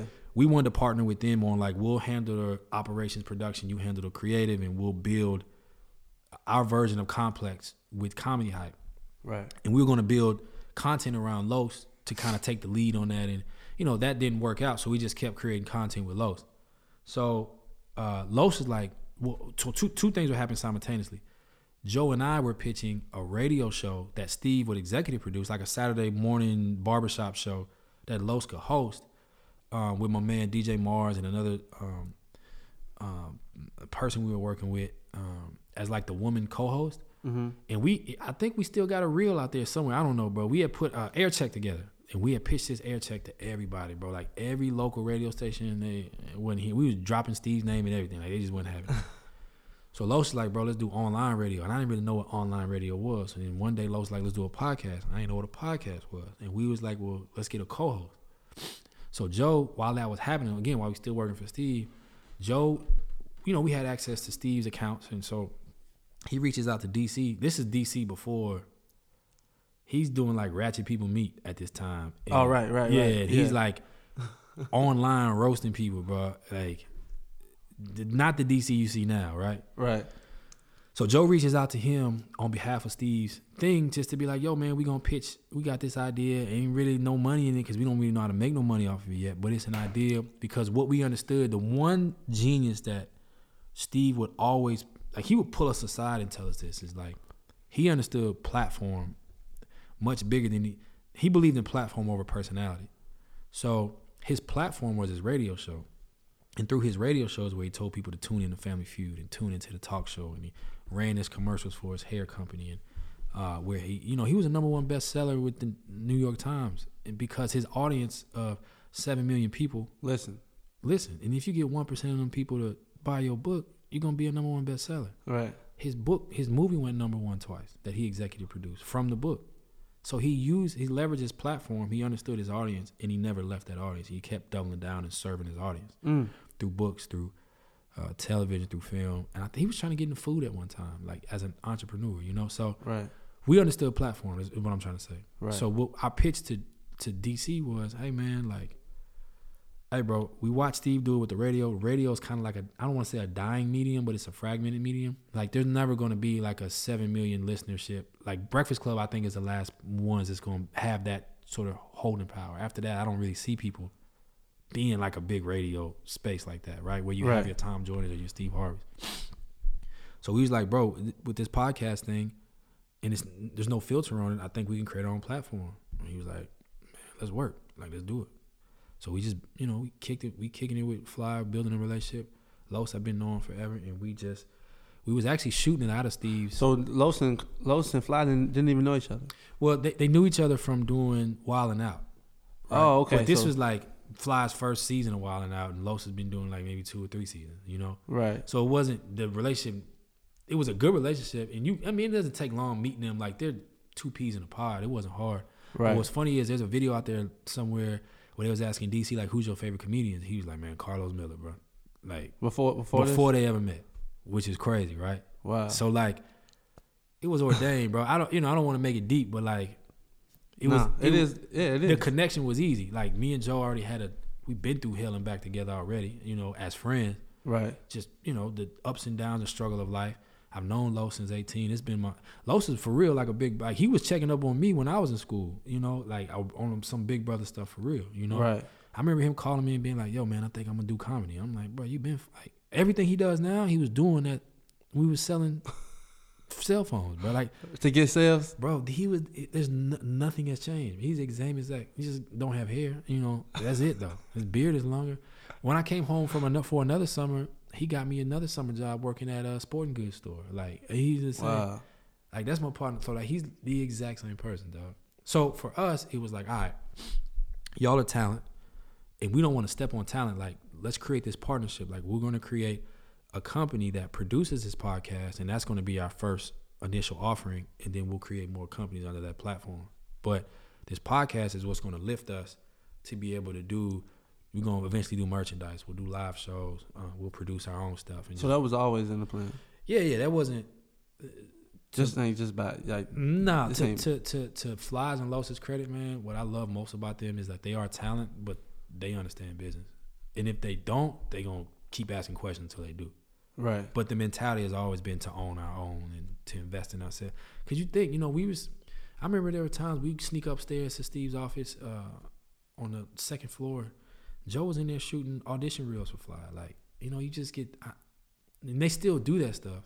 But for us, we wanted to be able to control something, bro. And Right. we understood that radio, but the transition was to podcasting. And that was gonna be a, to I tell people this, like my elevator pitch is like, yo, the podcast is our Trojan horse to get into everything else we want to do. Word. You know? Okay, cool. So episode one, 85, 85 South Show. Man. Talk about that. I'll never forget it, bro. It was it was ah man, I think it was a Sunday, bro. And we were in Steve Harvey studio. Did Yeah. Steve know? Yeah, he- so here's the thing. Like he was cool. He his thing was, bro, he had million dollar studios, bro, like that was built for him that he never had the time to be in. And I think the part of him that appreciated us and respected us, we was like it wasn't like a lot of people and I'm sure you see this all the time. If they work for a celebrity or person of influence, they hang their hat on that. And we was cool with that, but we wanted our own, bro. So we have all these resources in front of us. How how can you not leave this to co-create something? Like you we understood that we get to work for somebody that's black, somebody that gets to control his own destiny, that has vertically integrated, has taught us so much game. We'd be a fool to just be getting this paycheck and going home. Right. You know, like this is a we're getting paid to intern to go create our own, bro.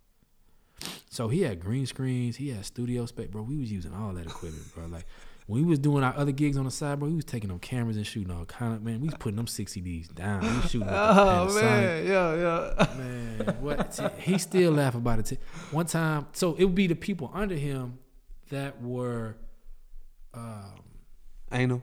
yeah, they were anal and they were, uh, you know, gatekeeping a little bit more. He was like, man, I'm young. Go get it, man. Y'all creative. Go do your thing. Just, you know, don't cost me no money. Don't get me in trouble. And that was Right. Wow. And he would pull us aside. Like I remember one time we was in LA shooting. He pulled us aside and was like, "Yo, all the extra money you making with me, man, don't go be out there trying to live no certain type of lifestyle. Borrow your own equipment because there's gonna be a day y'all don't work for me." And it wasn't on some like you getting fired tomorrow. It's like, bro, y'all gonna outgrow me. Like I see it in y'all.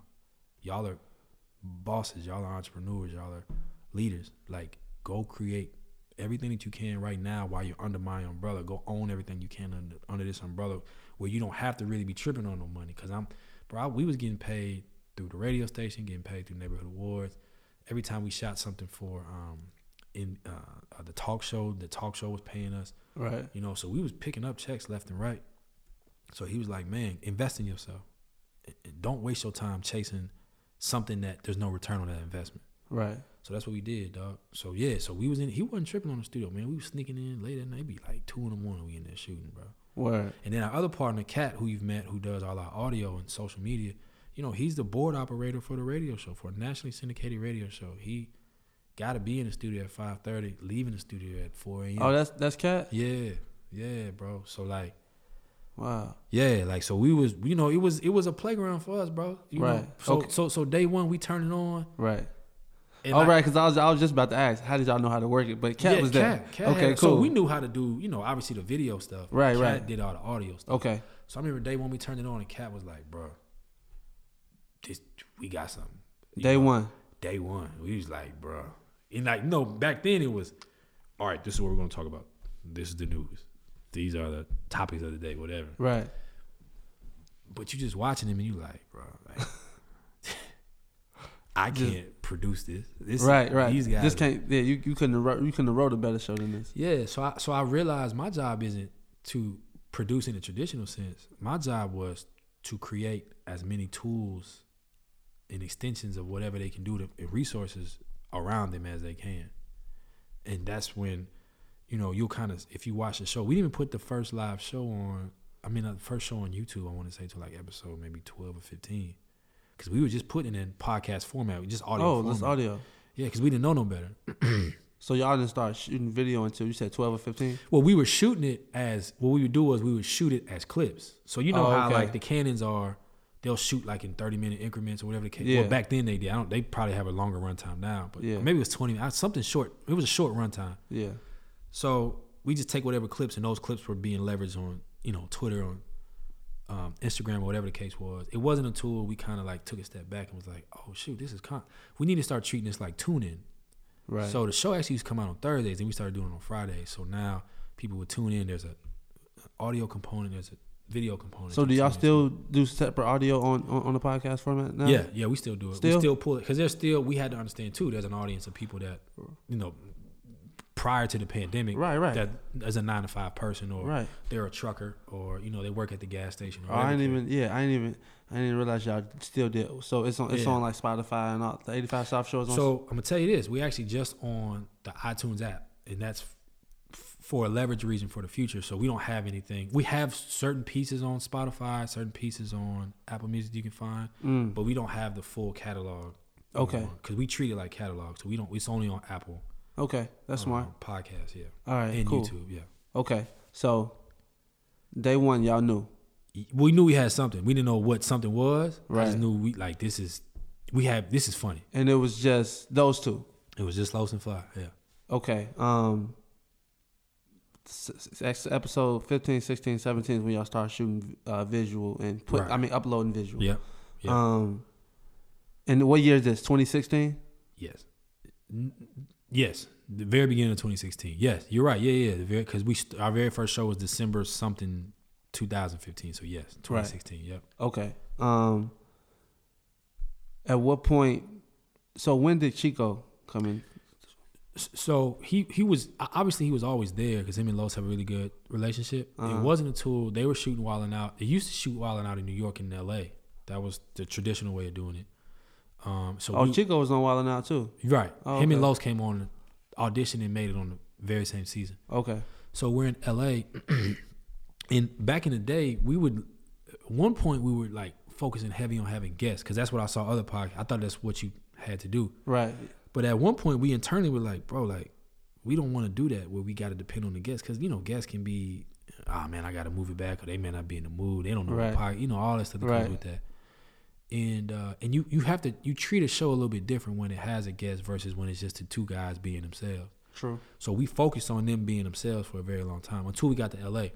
So we get to LA and Chico was there. Of course, he's down to do whatever. And that's when it became like, oh, there's another element with Chico being part of the show. What about Chico? Did y'all did y'all like so much to the point where y'all like? 'cause he's like he's like part of the show now. yeah, right? yeah, he, he is part. He's absolutely he's part of the show. He's there's no separation. He's part of the show. So so what Chico brought to the table was, if you look at, uh, you know, the, and I'm not even gonna speak for Joe. The, the mistake I was making was I'm coming from Steve Harvey, which is the grandiose, big budgets, a million producers, eight cameras. You know, just all the money you can throw at a, at a production, right? Right. So I had to go back and kind of go back to the basics and um, and uh, dumb it down, right? So I was looking at the podcast like this, you know, this robotic sort of production, whereas I'm starting to read the comments, and the comments are like, "Bro, it's like watching me and being in the living room with me and my cousin."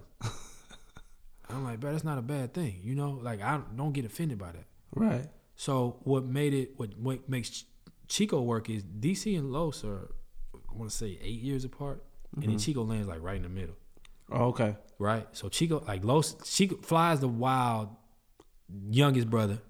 Los is the older brother that's been through it all, seen it all, and then you got your middle brother that's like he's a little bit over here, a little bit. Over, he he he brings a balance Right. Right. and almost like a he brings like a where DC's gonna be hitting home runs, you know, and Los is gonna be hitting uh, uh, doubles and triples. You know, Chico gonna get on base every single time. Right. That's that's how we that's how it works. I see what you're saying. So so there's a there's a cadence because you know you're there's a live performance format that we have as well, and there's like a Chico brings like a like a pace, a really good pace to the show Right. even right, in the audio version too. But yeah, and then I, the chemistry's there, bro. Like it's not right. it's not hard to see chemistry. So that was a no brainer. It was was Yeah, it it was, it it was just like let's bring him on show and everybody like I agree. Yeah, it wasn't even a question. The, the hard part was um, Chico lives in North Carolina. That's Oh, to only- this day. yeah, that's the only thing that made it tough, and that's just who he like. He's like that. He's alone. Like he's good on his own. Like he don't need. He's not an L.A. Atlanta guy. He could be, but he's like I'm cool in North Carolina, bro. He went to college out there too. So Word. yeah, yeah. Wow. But it was it was easy, man. It was easy, and it, it, I think having three always helps too. So if like Fly's not available, it can be Los and Chico. If Los, if there's been times when Los ain't available, so it's Chico and Fly. So you know, right. yeah, Okay. yeah. Um. When did you? At what point did you see like oh these this this these checks can like you know I know you know it, it's, it's it's a moment where you say okay we got some good people Right. gonna, we gonna mess with this Right. and then it's a point where it's like oh no we can Yeah. we can we can see a bag we can see a bag off this yeah, yeah, yeah. what yeah. like what was that defining moment when you was like Uh, all right the first time I'm gonna say not necessarily when you got the bag but when yeah, you yeah, saw no, no, no. Because you you- you need to see something that can lead you that can help you see further, right? Right. So like, for us, I think the first check I think I want to say we got was off of YouTube, and it wasn't much. It was just like, oh, you can generate money. For, it was not just sitting around doing whatever. right Okay, so there's money to be generated, and now there's a goal. Okay, we can generate this X amount of dollars. Okay, if we put in this much work, or for Joe, if it was if I learn the algorithm, or if I learn keyword searches, or if I learn how to tag videos, and I can grow into X amount of dollars. Exactly. You know, right so that created um, that created um, uh, like a standard for us to, to work from or foundation to work from. Okay, well, this is us doing this, being completely ignorant and creative. Now imagine if we get a little bit more focused. Okay, and then so that's Joe. So for me, my side was okay. Here's stream one. What can catapult from this? Word. Yeah, Word. yeah. Okay. So, so, so then the second part for us was what we actually did was, and looking back now, probably would have did it different. I just didn't know no better. We were like, okay, well, we got to get some merch, but we ain't had no logos, no design, no nothing. so I think conversations we've had where you were like, hey, bro, like, get something that can make your money back, so you can at least work from there and then go get creative. Mm-hmm. So for us, it was like, okay, 85 South was kind of a southern thing that people can align with, but they don't mind, you know, on the West Coast, you know, identifying with. And it was the Braves. Who came up with the name 85 South? We was all sitting in the room, man. I, I, it, It's just. It's just. I'm gonna tell you what happened. We was listening to uh, the YoungBloodZ song, uh, "Be patient, cause I'm coming for you." Riding dirty on 85, and I was like, "What about 85 South?" And then Los was like, "Nah, it's gotta be 85 South show, because that creates a different presentation." Uh, Because we've always thought we, the the mentality was always like to have like a variety. Dave Chappelle, it's got skits, it's got music, it's got comedy. So I was like, all right, cool, that works. So it was the 85 South show. We go and trademark it, and then it kind of spawned from there. yeah. So I'm thinking like, what's like you know the Braves always felt like if you was you could be in Louisiana and be a Braves fan, you could be in Mississippi be a Braves fan, you can be in Tennessee be a Braves fan. So that's Mhm. so we kind of played with that whatever and did the best rendition of it that we could, and that generated money. Right. But our mentality was, there's no point in, you know, putting up a thousand dollars, making a thousand dollars, and not having no money in merchandise. Let's let the merchandise build, because until it becomes, you know, real money. Right. So okay, so we were like, okay, cool. So we got, and then the other side of it was too, like Joe and I were still doing our thing on the side, making money. Los and Fly making money, so we don't have to jump right into the pot. Like it's not a desperation thing Right. for us. Right. So the YouTube was doing its thing, um, was generating, I should say, generating money. Merchandise was generating money. Right. And then I think we did our first live show a year later um, at Smith's Old Bar, bro. It was, I think it held 265 people. I think we got 201 people in there. and like we, I was for sure we was gonna sell it out. Like, why can't we sell this out? Right. So instead of even worrying about making a bunch of money, we went and hired a band. Because Joe's idea was, why don't we let a band? There's a musical element. Let's have a band that is just available to them if they want to break out into music, or if there's any you know dead spots, they can you know give them resources to be creative. Right. So I remember like that first show, bro. I think after ticket sales and you know door splits and whatever. Okay. Oh, so the, okay, cool. So the first live show, Smith's Old Bar, Smith's Old Bar. 165 capacity, 201 Mm-hmm. pulled up. No, it was 265 capacity. 265. and two like 201 202 205 something like it wasn't even full right. It Yeah. didn't sell out. it did not sell out Okay. that hurt Perfect. yeah That was that was you know that but, was but we didn't lose no money that was ex- more ex- exactly. But like we weren't trying so to get rich okay, cool. So before like did y'all did y'all assume was y'all under the assumption that you was gonna sell out easily like without a doubt? i you know what i will say this i did at first but i think my time with working with comedy hype for those year or less that i worked with them when we had tried to do live events i recognized the importance of not depending on celebrity and actually understanding marketing programs and understanding um, how to leverage analytics and how to leverage um, digital ads even Right. you know like it's cool if they post some stuff online but you can't depend on that Right. you know Right. so um, yeah so so I'm, I'm lying the first live show didn't have a band i'm sorry it was just them sitting at a table like we was in the studio just sitting at a table and just talking on the mic Right.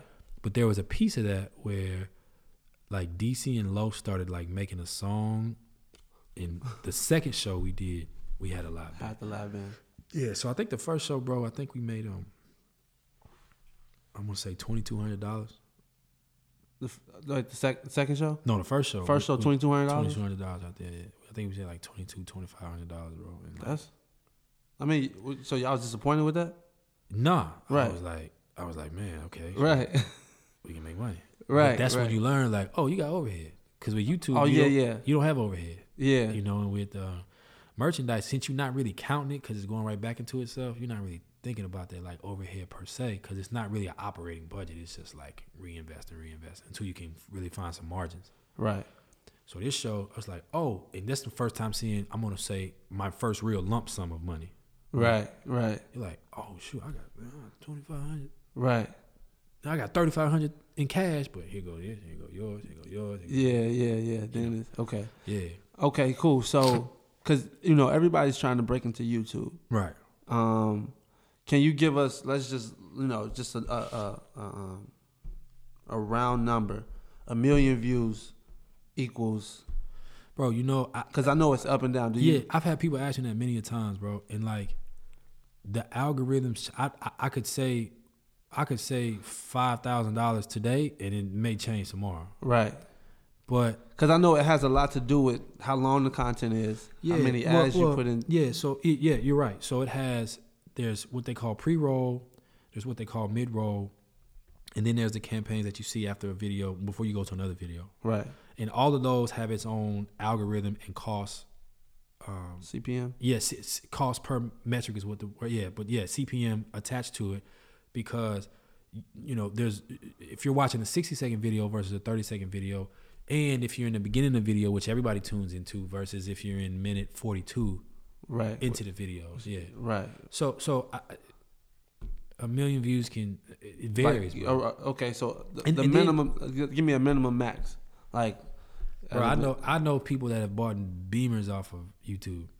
You know, like thirty thousand dollar cars off of YouTube, and like they made a quarter million dollars off of YouTube, they're getting a million views. And then there's some people that are Wow. only doing half a million views, but because they're opening toys on, you know, which is a good Right. servable content to all ages, and it's safe. Yeah. You know, it, it, I, I Right. I right. can't really tell you, you know, Right. like our stuff is considered mature content because they curse and they say silly things and they Right. get into wild topics. So Right. Right. you know, but we had to learn that part of it too. That's why we have independent um, partnerships with um, advertisers as well, so that there's your YouTube advertising and then there's the advertising that we actually Within the show. within the show, right? Right. That's baked into the show, so you kind of double dip, Right. Right. right? Dang. Yeah. So so so you know it, it. What I would say is it depends on what you're. So like cooking shows do well, Uh huh. right? There's some people that like unbox sneakers, bro. You know, there's a whole culture for that and a space Yeah. and place for that. And there's they're getting there's guys that playing video games online, you know, and people are watching them play.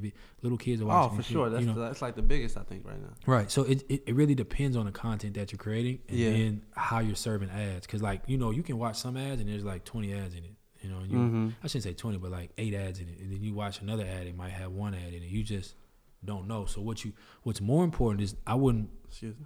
I wouldn't, once you are doing a quarter million views, half a million views, there's monetization. I'd say 100,000. There's monetization opportunities. You need to figure out like the strategy to monetize within that space versus let me just get a bunch of views. Right. Yeah. Right. Right. Yeah, because you can have. There's a company we're negotiating with right now where they want to do a very specific uh, podcast episode dedicated to their um, content and or brand, Uh huh. And that becomes like a presentation partner. Like this show is brought to you by, Oh, okay. produced by, Right. and they get the logo placements, and you know you can charge a premium price for that versus Right. how do I get you guys to do a you know 30 second read? You know, you create that. Right. You create your own economy okay. in that space. Okay. Cool. So let's talk about the live shows. Right. Okay. Cool. So you do your first live show, twenty two hundred. Yes. Um. You go from 2200 first live show, um, and that was how many people at that show? That had to be n- no more than 200, 200 people. give or take. Yeah. Um, and okay, so we're gonna talk about where y'all were, where y'all where y'all are now, and then we're gonna figure out somewhere in between. Okay. So now y'all at where? Like how many how many people at the show? Max, I'm saying 5,000. Five thousand people. Yeah, and we're probably gonna table it at 5,000 because there's still a level of there's a level of intimacy that you never want to get away because you guys, you know, they get in the crowd, the audience is involved. Right. If you're sitting way in, you know, the So y'all selling out five thousand. oh yeah, for sure, for sure. No problem. It, nah, I mean it depends on how you, you know, we not stressing. No, no, Right. yeah. So I guess Like like not just our biggest show was five thousand. Like this, this is the thing. Oh yeah, yeah, yeah. It's inconsistent. Like before, you know, obviously, If y'all if y'all was to do a twenty five hundred, y'all would have to do it twice. yeah, yeah, yeah. And this is in in three years, two years.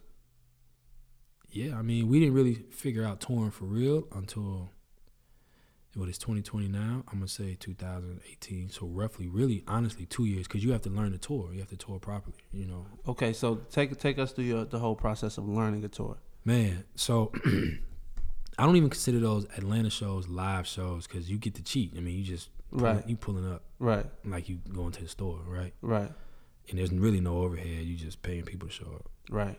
So our first, um, you know, and then you, you know, you keep in mind the guys have their own calendars and schedules as well. You know, so you know you competing. I, I really hate to use it. You're you're finding space on a calendar in between Wild 'N Out, Right. in between. Um, Especially like in the beginning days. where this probably not the It's- biggest priority. yeah, and there's no there's no real payoff. There's no immediate payoff. There's Right. no immediate return. Right. So, you know, the first dates we was doing, bro, was just me and Joe and Kat making a list of comedy clubs, and I'm um, me and Kat calling them. You know.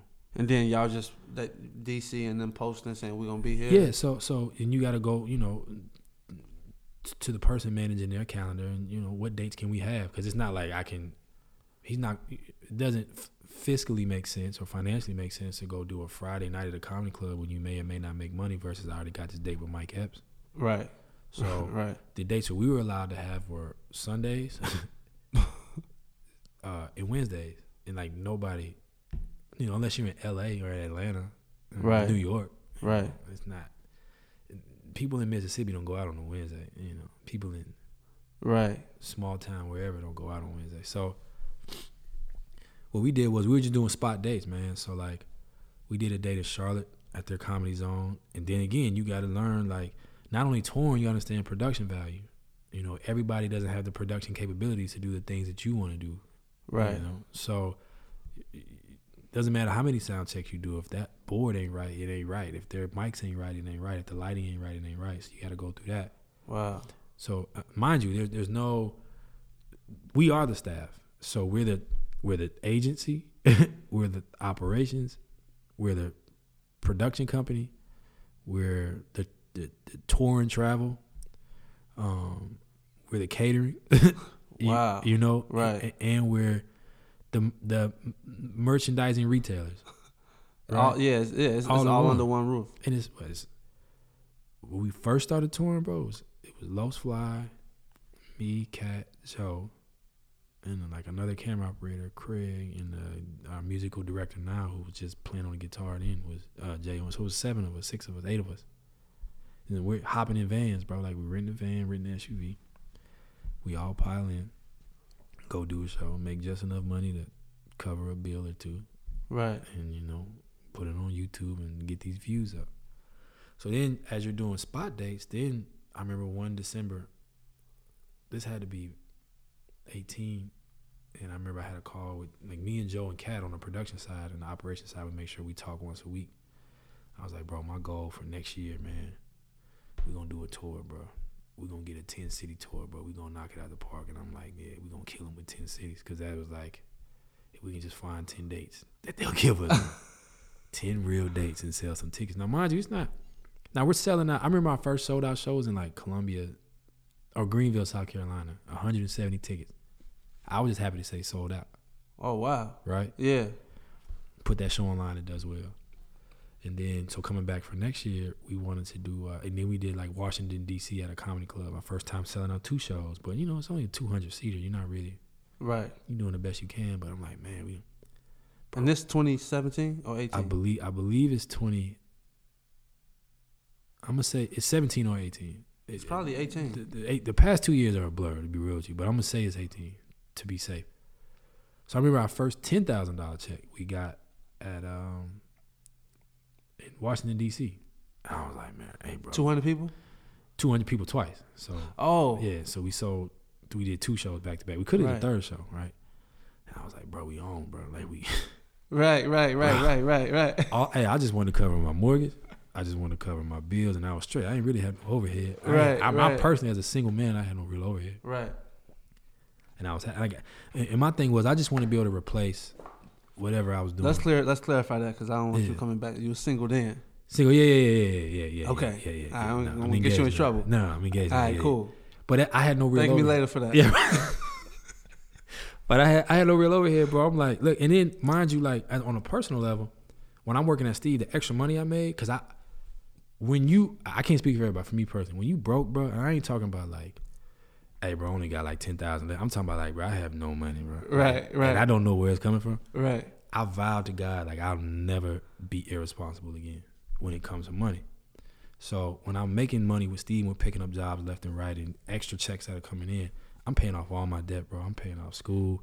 I'm paying off car. Right. No, I'm not using no credit cards. Like getting ahead. man, so I knew there was gonna be a time I got. I'm gonna have to thug it out on my own. Right. I just didn't know it would come as soon as it came, but I knew it was gonna come. Right. Mentally, you just like, bro. Soon, I've never had a raise, right? I, I didn't even know people got. When people tell me they get job promotions, that stuff blows my mind to this day. That people receive job promotions. Like, how did you do that? Right. Every time I got fired, every time, bro. I've been fired from every job I've ever had in my entire life, bro. And it's never been on no like he messed up or he wasn't a hard worker. He was just, you know, Right. whatever, right? Yeah. So when people get raised, I was meant to. I told the only raise I'm getting is if I give myself a raise. That's how. That's Right. how I'm mentally wired at this point. Right. Ain't nobody. Right. Ain't nobody give me nothing. Exactly. I got to go get it. And I'm not saying that's right or that's wrong. I'm saying that's how I've been wired based on my path that I've taken. Right. So moving forward, when we got that first check, and I, you know, got my piece of the check, I was like, dog, like I don't really have no real overhead, and I'm thanking God for that now. And Joe and I had some business money saved up as well. I was like, bro, we can continue to stay creative. Like it, it don't have to be a check chasing thing. I can make good decisions. Right. So going into the next year, which may have been, we had to be going in 2018. Yeah, I think you're right. Yeah. So I was on the phone, bro. Like, so what happens is Hollywood and entertainment kind of shuts down between, realistically, between Thanksgiving and let's say the first week of January, because it's like, eh, ain't nobody, you know, they just kind of, they not really working, bro. They, just, they ain't doing nothing, bro. Yeah. They say to them, they ain't working, bro. Right. Right. So I'm like, this is my chance. So, bro, I'm like, who gonna say no to money on the table, especially if I'm finding the dates and the deal's already there. So I'm calling all the comedy clubs in the South, bro. Like anybody from Alabama to, to Carolina, uh, and then we topped it off with Florida. We topped it off by doing a show in New Orleans. Uh, I always, it's always a big deal for me to go home. We went to the House of Blues because I'm like, bro, growing up, that's what you like. If you you made it when you Right. performed at the House of Blues. Right. So we put our first. We told him it was a tour, so we put our first like spring tour together. So we had like six dates back to back, and I was able to count money. Like, okay, I can count this money. We got, and now we're selling out shows, and now we have like a system, right? So then we picked up more dates in the summer, and then we had, uh, you know, and you're learning the tour now because you're learning to travel. You're learning how to, you know, we're driving all these days. I had to make sure we had drivable days because it's a little more affordable. Right. Um, and then we had a tour deal on the table, you know, and uh, so we had a tour deal on the table that we negotiated, and we was able to pick up. I want to say like another fifteen to twenty days. Wow. From the sixth to Yeah, to an additional twenty days. yeah, over. Yeah, Yeah. Yeah. And this and this is what what arenas y'all y'all in now? Y'all 500, 600? Man, you know, no, no, okay, no, I, I'm sorry, I got my dates wrong. We we we kept going independent all through the end of 18. I'm sorry, but we had found a touring partner, is what I should say. So we were doing spot dates with this touring partner Okay. all the way to the end of the year, and that ended up being about 10 to 15 days. I'm sorry, I misquoted. And then when we came back to 2019, because it's 29, we had a tour deal on the table. That's what happened. Yeah, I'm sorry. Forgive me. Right. Forgive me. No, that's cool. Yeah, so now you learn how to work with partners. You're learning how to read real touring budgets the right, Right. way. Because I have our version of it. Because we have to learn to make it work. Because nobody's telling us how to make it work. Right. The nigga version. Right now, you're reading like, uh, you know, you know, pre-production budgets and estimates and et cetera, et cetera, and you're learning riders and you're learning how to work with. uh, You know, we don't work with a touring, a travel company. We've hired a travel consultant that manages all of our travel. And now I'm learning in all in between that I'm learning operations, how to like now operate a company versus like thug our way through and just pick up we were picking up gigs looking back. you know. Wow.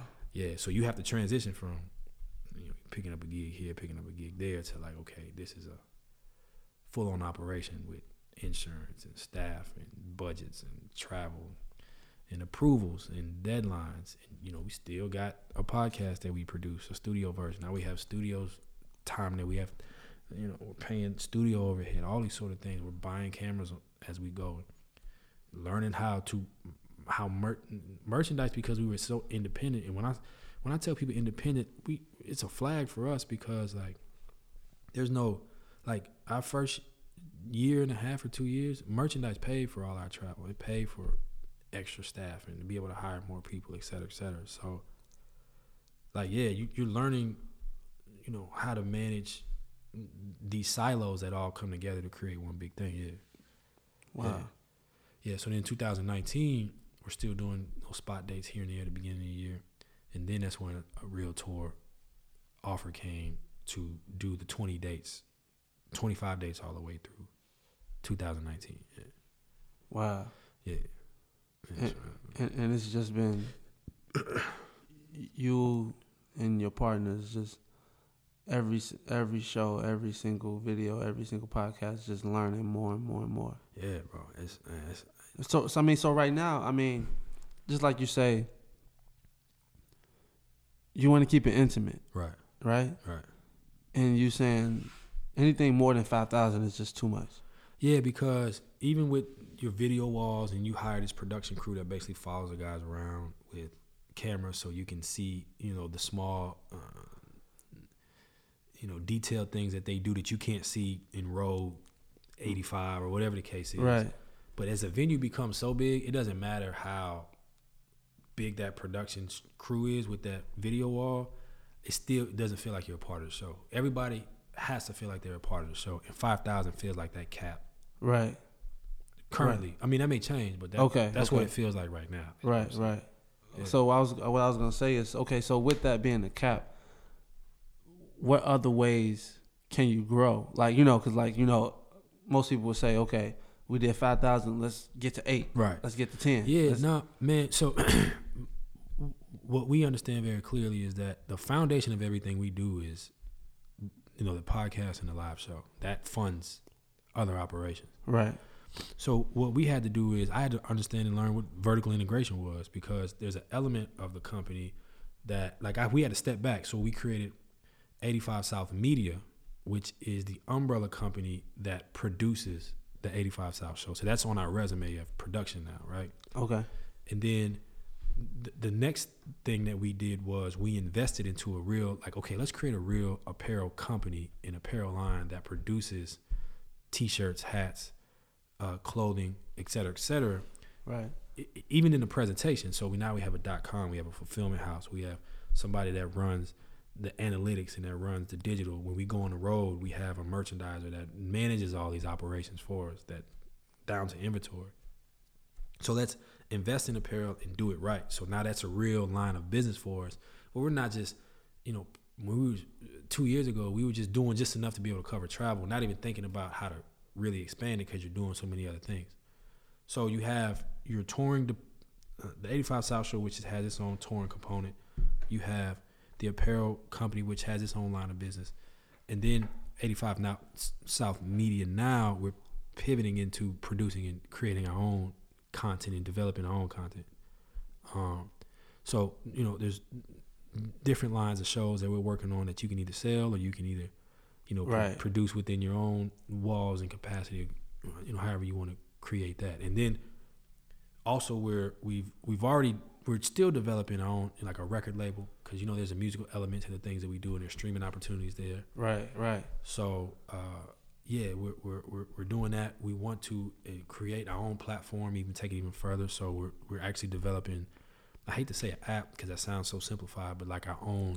We want to create our own network, and then we're also we're developing a touring company as well. So you know who's the next, you know Karlous Miller or DC Young Fly that we already have we've already done that process for you Right. on how to create platform and Right. create audience and then put you in the comedy club. So why go wait on Hollywood to say that you are talented? Why not just come under this umbrella? Let's put you in the fold and let's start, you know, Right. creating touring opportunities for you as well. Wow. So we're thinking more network than we are thinking like, you know, because if you just think 85 South Show, then you know it's it's having its rise and its fall. Just the nature of progress in life and business. Right. You know, so we want to create something where we can step back and create other opportunities for other people, and it has it all has the streams, you know, within it. Right. How many how many uh networks have you had to say no to?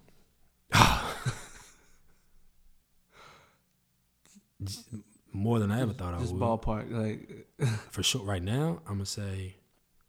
Well, how many deals or offers that you had to turn down? So from the television side, we've said no to. Honestly, it hasn't been that much on television. I'm gonna say like three. That's a lot. Well, okay, yeah. That's a lot. I mean, just one like you know, for some people that's their dream. You know what I'm saying? So why are you so? Why y'all um? Like why say no? Well, for us, it's understanding like what you want, and like television isn't like necessarily the end goal. And I understand why it is for some people, but if I mean, if I'm not, uh, uh, I don't have a problem with it. it the things that they wanted for us was not what we created. Right. So f- for us, it's like, you know, we've been able to been to be authentically us, and there's versions of us that they've created that ain't that's not us at all. So I mean, Right. that was it. Um, and then kind of understanding like, I don't, I didn't, I wasn't raised in Hollywood and how that industry works. Well, is it hard for to like you know it's, it's it's like it's different when it's just you. right. Like, is it hard to convince everybody else to get, think on that same wavelength? No, it's not. It's not convincing. It's like, um, I think what makes it tough sometimes for when we sit in these meetings. I think there's typically they think you can find one that's going to be the translator and the convincer, because we won this one over, so he'll win everybody else over. Right. But for us, it's simple, bro. It's like we're gonna even if we disagree, like the majority party usually wins, and we can talk through. And there's no, there's no, like it's not a win or lose situation. Like if we say no to television, we don't lose everything. Right. Like we still operating, right. still touring, Right. still YouTube, and still advertising, still merchandising. Right. It's not really a problem. So like YouTube, I mean, not YouTube, television is not necessarily like the. And then you got to think like once once you do television, you, you, you sometimes you only get one chance in Yeah. that in that space. Yeah. So if we're gonna lose, we gotta lose on our terms, not on y'all's terms, Right. because you don't care as much as we do. So okay, cool. So based off these deals not being, you know, them not meeting y'all terms in the deals, Right. Do you think it's just uh, um keep going so we get gain more leverage type of thing? Yeah. Because they don't they don't respect us enough yet. Yeah, I, I don't. I'm, I'm trying to say this the right way. Like, I'm not. We're not necessarily marching towards television. Or, or, or any deal, If that like makes you know, sense. Yeah. So I mean, it is something that, that that y'all want that y'all probably turn down, like whether it be Netflix or yeah, yeah. you know, if the opportunity is there and it's right, we're Right. for it. But we're not like actively in LA looking, begging for that opportunity. That right, makes sense. right, You know. right, So to answer part two is leverage hundred percent, and and I would tell anybody that is in it, it, it- understanding leverage. I think is sometimes more valuable than understanding like how to go get money. You know, because there's, you know, and I'm sure you understand this that at one point once you get so money's like all right, it's cool, but if you don't have no leverage, it really don't mean nothing right, right? And so, and so I- we have built leverage and we understand leverage. And the more that you have, the more you can control the conversation. yeah. Because I think that's what like social media is like YouTube when they when, Yeah. like when they building these companies, Yeah, they're not really making no money. They just they building leverage. right, right, Netflix is always operating in the red, and they keep spending money on content, right. but they're building leverage. Like, yeah. Yeah, that's what. It, I even think, man, I go back to like it's not just now. Like, I was having, a, I forgot who I was talking to the other day, and I'm like, man, why, why, why you think Jay Z's so good? I mean, he understands leverage, bro. Like he understands leverage like nobody else, and regardless of how you feel of him as a as an artist or even of the the decisions he's made, he positions himself the way he wants to be positioned. That's leverage, dog. Right. If you are, if your end result is a paycheck, your your leverage is gone. yeah. You know, and I, I'm not mad at because people need to pay bills, and I understand that. But Right. if you're if you're in the space of business, leverage is, and like I, when I'm saying leverage, bro, it's not even just like opportunity or platform. Like, bro, some people, and you know, taking it a little bit left, but like, man, if you caught somebody's cheating on their wife, you got leverage, bro. That's, Right. that's just the name of the game. Or, or- Right. or, if you know that this person can't say no to alcohol, you got leverage. I, I'm just just speaking out loud. Right. So like us as partners as a business, we know ourselves. Like we know what makes each other tick. And like money's not the thing. We would have been made some other decisions if that was the case. We've had even for our tour, we've said no to some money from like from the, the biggest company on the planet. Like it doesn't Wow. but that company wanted us to like fire people on the team and, and then they wanted to have rights to anything that comes down the line within two years or, or, or they wanted to advance us money and i'm like we don't, take advances why would i let you loan me my own money like i'm not but hey Talk man, talk that talk, You know, Chad. no i'm not i'm i'm, I'm no, get in your bag. No, That's- I'm not- That's, that's what this show is for. no it's, it's, it's not even that it's it's, it's it, it, it just it just doesn't make sense right. It, it needs to. I'm. I like to simplify everything. I don't. I don't claim to be a genius. I claim to like. I like to simplify things, and like if you can't explain it to me, then it's not simplified yet. right. And if I can't explain it, it's not simplified yet. It ain't that hard to me. Mm.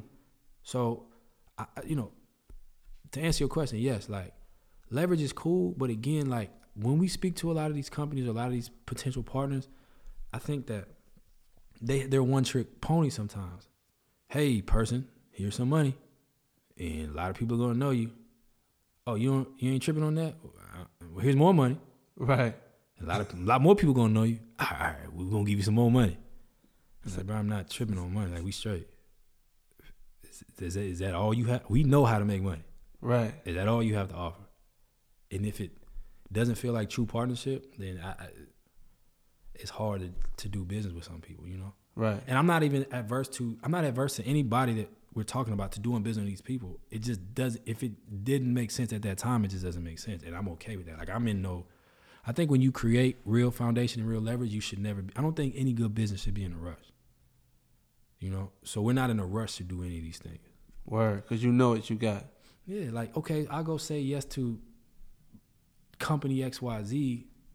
Now I be it's almost like bro, it's, almost like I wish people understood like, bro, you like that that that fine chick that just moved in from, you know, across town or a different state. Uh huh. They just want you cuz ain't nobody else had you. Right. Right. But once they got you, they still to love on you. Nah. It's a wrap. Man, like come on, man. Yeah. You know what I mean? Like, Yeah. We, we know what we got right. or, or if that's the car, you know, whatever it is for you. whatever. Romance me. For real. In business, yeah, bro. But and again, but I think when you create if you create a space where you can operate independently, I've had to sit in That's these, the most powerful thing in the world. there's nothing bigger than that. Nothing. I've had to sit in these rooms with these people like I don't need a touring manager, I've already hired one. okay. We know how to tour. Right. Talk about, you know, one time we had a conversation and you was just talking about how you have this database Right. with, you know, in, in every city where you know you just send a text and, and boom, show sold out. Or you send an Oh, email and you man, know, like yeah, that's, so- like break that down Man, so another and how you, you know, Yeah. accumulated that. um speaking to leverage, right? Uh huh. Another form of leverage is information. Okay. or or not even just information. uh, We're going to call it data, right? So, Facebook is Facebook because we voluntarily give them all of our information, and it goes deeper than just your name, your last name, and your age. It's down to like every time you check in at a restaurant, that's information they're capturing. Every time you tell somebody this is my favorite, every time you fill out your your interest, that's information. They're creating a Mm. digital profile on you that they can t- they know what Sherrod likes. Regard even if if you have logged into Facebook one time, they know what you like. Me too, and I hate. I'm not as active on social media as the average Right. person is, right? You're not, yeah. So if I'm on Instagram and I checked in and I'm I'm in New Orleans and they know I've checked in in New Orleans four times out of the year, they know like okay, well he, he I'm gonna start getting some ads to, to go to Essence Fest. I'm gonna start getting ads to go to Mardi Gras. It ain't cause I told them to send me the ads because they've captured all this information. They know They know your purchasing habits. They know if you buy sneakers. They know if you're looking up cars. They know if you um, in, interested in buying a house. All of a sudden, you're getting text messages and calls. Wow. So what we've created, and we just again working from Steve and understanding that in my my experience at the at the marketing agency. Uh huh. Um, what we do is we you know we capture all that information. So when people purchase tickets, you know you put in so much in part of our tour deals that that same information that you know our tour part our touring partner has or that Ticketmaster has. We grab that same information and we're able to communicate Directly. directly to those people. So here's your ten percent off on merch, or here's your fifteen percent off on uh, the next tickets, or whatever the case is. We actually want to take that to another level. That's where the the app idea comes from, and the platform idea that we want to create to dive even deeper into, you know, what all those opportunities are. Because Right. I think some people make the mistake, man. When you when you grow an audience, like it doesn't it doesn't matter if you have ten million followers if those users are not engaged with you and what you created or what you what you're uh, purposing to them, right? Right. You'd rather have a hundred thousand users that are like going hard for you, bro. Right. They gonna buy your tickets. They gonna buy your merch. They gonna show up to your meet and greet. They gonna uh, uh, they gonna watch all your ads on YouTube because they're investing in you. Right. Right. And in return, here's that payoff for that. We appreciate you. Thank you for helping us grow. This is here's fifteen percent off because it's your birthday. Here's here's twenty percent off because it's fan appreciation day or whatever the case is. But that same data, let me take it back even further. So, you know, we understand how to read analytics and all those sort of things, right? So when we were picking dates to do sold out shows, now this is prior to us touring. Now as we tour now, we're going into cities we've never been to before and kind of learning a little bit more as we go too about our audience and expanding on that. But prior to that, we had to make really good decisions. Like Right. Charlotte is a top ten market, so we're gonna go to Charlotte more than once. Or uh, we never been to uh, uh, Utah. I mean, uh, uh, Denver, Utah. Is that Denver, Denver, Colorado? Yeah. So I'm not. That's not a top twenty five market, so I'm not gonna go there because I don't know what's gonna happen. Right. So when we were touring independently, as far as like we didn't have a touring partner either, it was like, hey, bro, we're gonna make this list of top 15 markets on YouTube and on Facebook because that's where our most engaged users are, and we're gonna go to them venues first, Wow. and we're gonna use that as a selling point to these venues on why we need to come there. Once they've seen our viewership, they've seen our, and, and we've broken it down to them. All right, cool. So we can, so they'll, they'll quote unquote give you a chance. You can get better door deals or whatever the case. On a Wednesday, there ain't no way you can sell out on a Wednesday night or Sunday night. Right. All right. Y'all. Right. Right. Right. hey, bro, so let's not even do no guarantees. What we'll say is, if I sell out, I need all that. It's a win-win for you. You weren't gonna be open on Sunday anyway. right.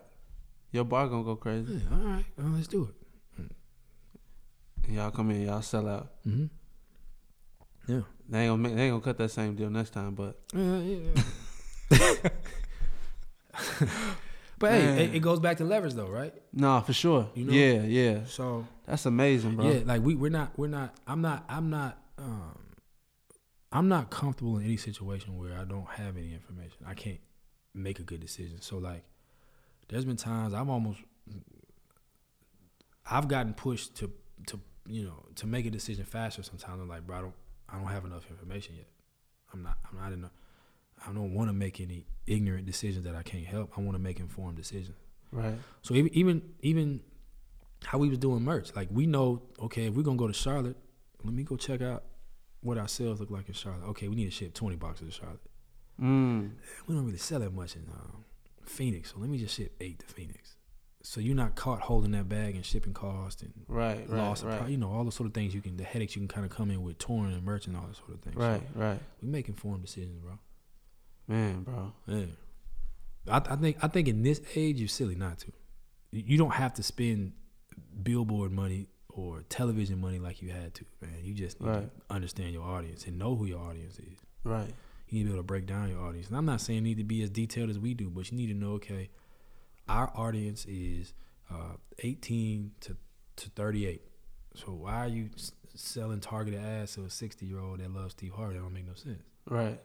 Right. Double down on the 18 to 38 that loves Wild 'N Out, that loves, um, that loves not not Chris Tucker, but loves um, um what's my boy on uh, uh, Ha Ha Davis. Right. You know Right.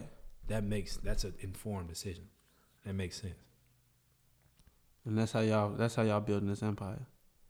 Yeah, I mean that's it's Part of that's it. part part of it. Yeah, Right, but I mean right. it's for us, man. It's really understanding what I've had to do on my side from the operation side. I've had to. You can sometimes get. I'm sure you made the mistake. You get too caught up in the details sometimes. I can't be caught up in creative all day because I'll miss out on advertising reads.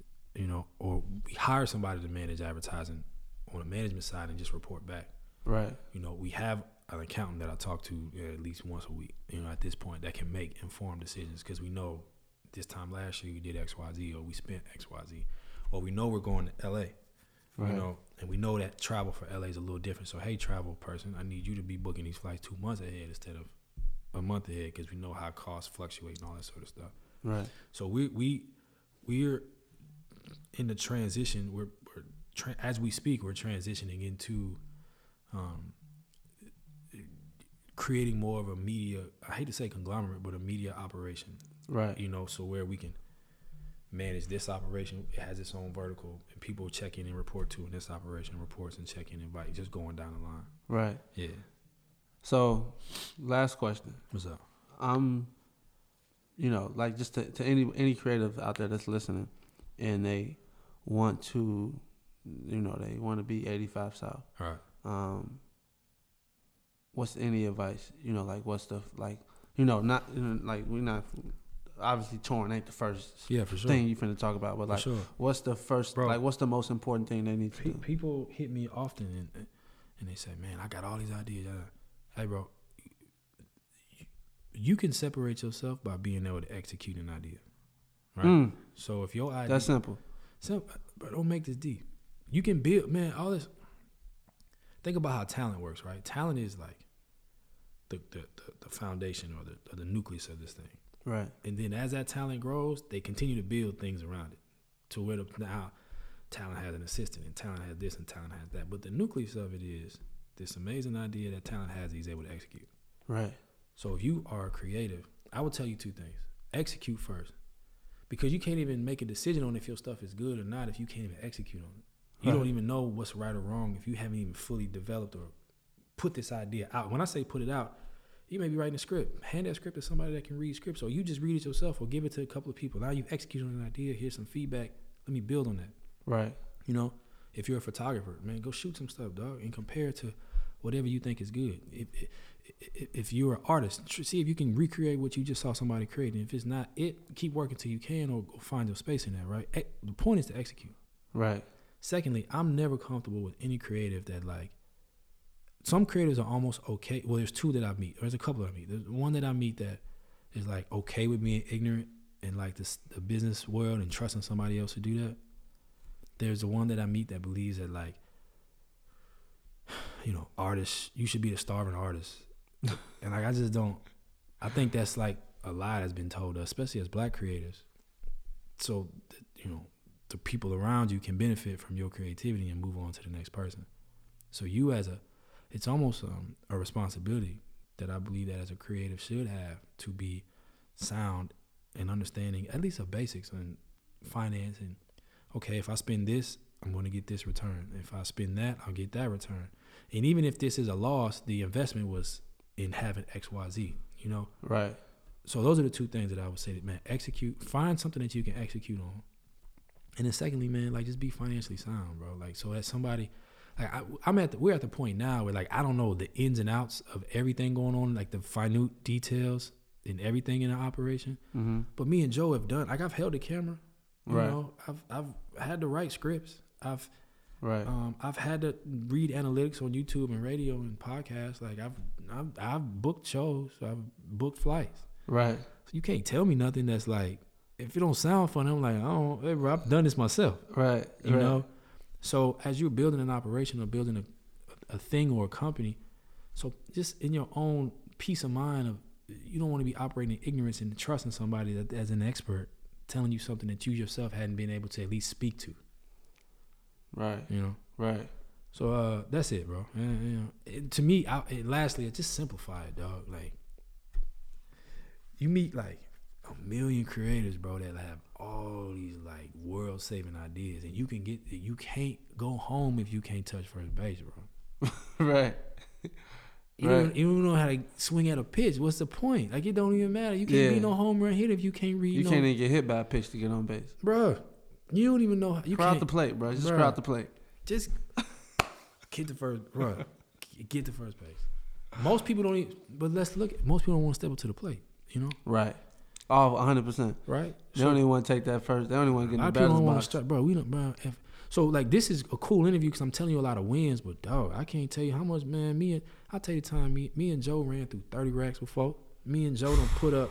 Me and Joe don't put up seven racks for a production that never went nowhere, and everybody got paid but us. Me and Joe done. Me and Joe done, uh, Wow. man. Me and Joe done put up five before and lost it. Me and Joe done, bro. I, I can go on and on, bro. We done broke cameras, lost cameras, had to replace them. That's twenty five hundred a piece at this at that time. You know, Wow, we right, right, much more expensive ones now. Right. But bro, we didn't we didn't pay people for stuff that we can't even use before. That's just the name of the game. I don't We- call him Joe no more. I call him I. you can't say it on camera. yeah, yeah, but dog, I'm talking. I'm saying, bro, like I'm me and me and me flying Los and Joe and just in a van, bro, and I'm driving. Yeah. Who putting in on gas? Right. You know, Right. that's an L to some people. Bro, we done had shows where people ain't really show up like that, dog. Yeah. Like, that, yeah. That could. That could. That could. That could, that could be the end of a, a, a brand, a company. Yeah, bro. Like I, I can't, I can't, I can, Wait. So y'all done had, okay? Cool. Y'all done had shows where ain't nobody show up. bro. We, bro. I remember we had a show in Phoenix, Arizona. We had no business doing this show, but we had done so well. this this was before this was before y'all understood what y'all. yeah, yeah, yeah. So this is like this is in the comedy club, still kind of thugging your way. So what happens in a comedy club is if you do one show good, they tell you about another comedy Right. club. Man, these guys sell out shows, but us selling out in South Florida and Charlotte and um, Alabama is not the same as Phoenix, Arizona. Dog, it's two different. It's a whole different audience. Right. You know, you know. Yeah. So we we, So we they reach out to y'all. bro. Yeah, man, you guys are selling. All right, man. Let's um, let's do it. It's another Y'all, yeah, check. y'all got the high hand. Let's do it, bro. This is like the biggest comedy club in the nation. It holds like 550 people. And now, mind you, the way comedy clubs work is you have to sell X amount of tickets before a certain date. They have like a system, like a almost like a science to. If you don't sell X amount of tickets by this date, then odds are your show ain't gonna do well, right? Right. bro, we was like one ticket short, and dude was like, "Hey, bro, like, all right, we can call it if you want to." Now I'm in a position where I can't call, I can't go back to them and be like, "Hey, bro, the show that you could have booked, that I took, that I put on the date, because we gonna make some money, or at least invest in us to getting bigger." Yeah, that ain't you. You gonna be sitting down for that? You can't do that. Right. So, bro, we show up to this date, and I'm talking about like I remember I was like, bro, we can just sell a hundred tickets, bro. We gonna be at least cross a threshold that says this was okay, Right. you know. And like I remember like the day of, bro, we might have did like 120. Like we barely got over the fence, and you can look out in the crowd and it's just like empty. They had to do what they call paper the seats, you know, where you like put curtains here and curtains there. Yeah. Yeah. like- to make it look smaller than what it really is. Right. I was like, man, this dude ain't gonna never call us back. But yeah, that's them shows you can be like, bro, I thought we was gonna make X amount. And like, well, this is what happened. Right. Because we're used to selling out. I thought we had Right. Right. Right. picked up this That was momentum a learning or this rhythm. Yeah, even there was a time where YouTube, man, they had a, I don't know if you remember, there was a time when they was uh, cutting how they was serving ads because something had happened where somebody was selling on a, on a kids channel. It was like Nazi propaganda, some crazy stuff, bro. Like, so YouTube had took a big hit and we thought like, Wow. What you just, man, what, what we have that I think I appreciate more than anything is that we're just real honest with each other, bro. Like this, we've all not always got along or always um, been on the same page. We've we've had our fights, you know, Right. arguments, but there's a level of respect that's always been there, and there's a level of transparency where the one thing I can always say was never been a money fight.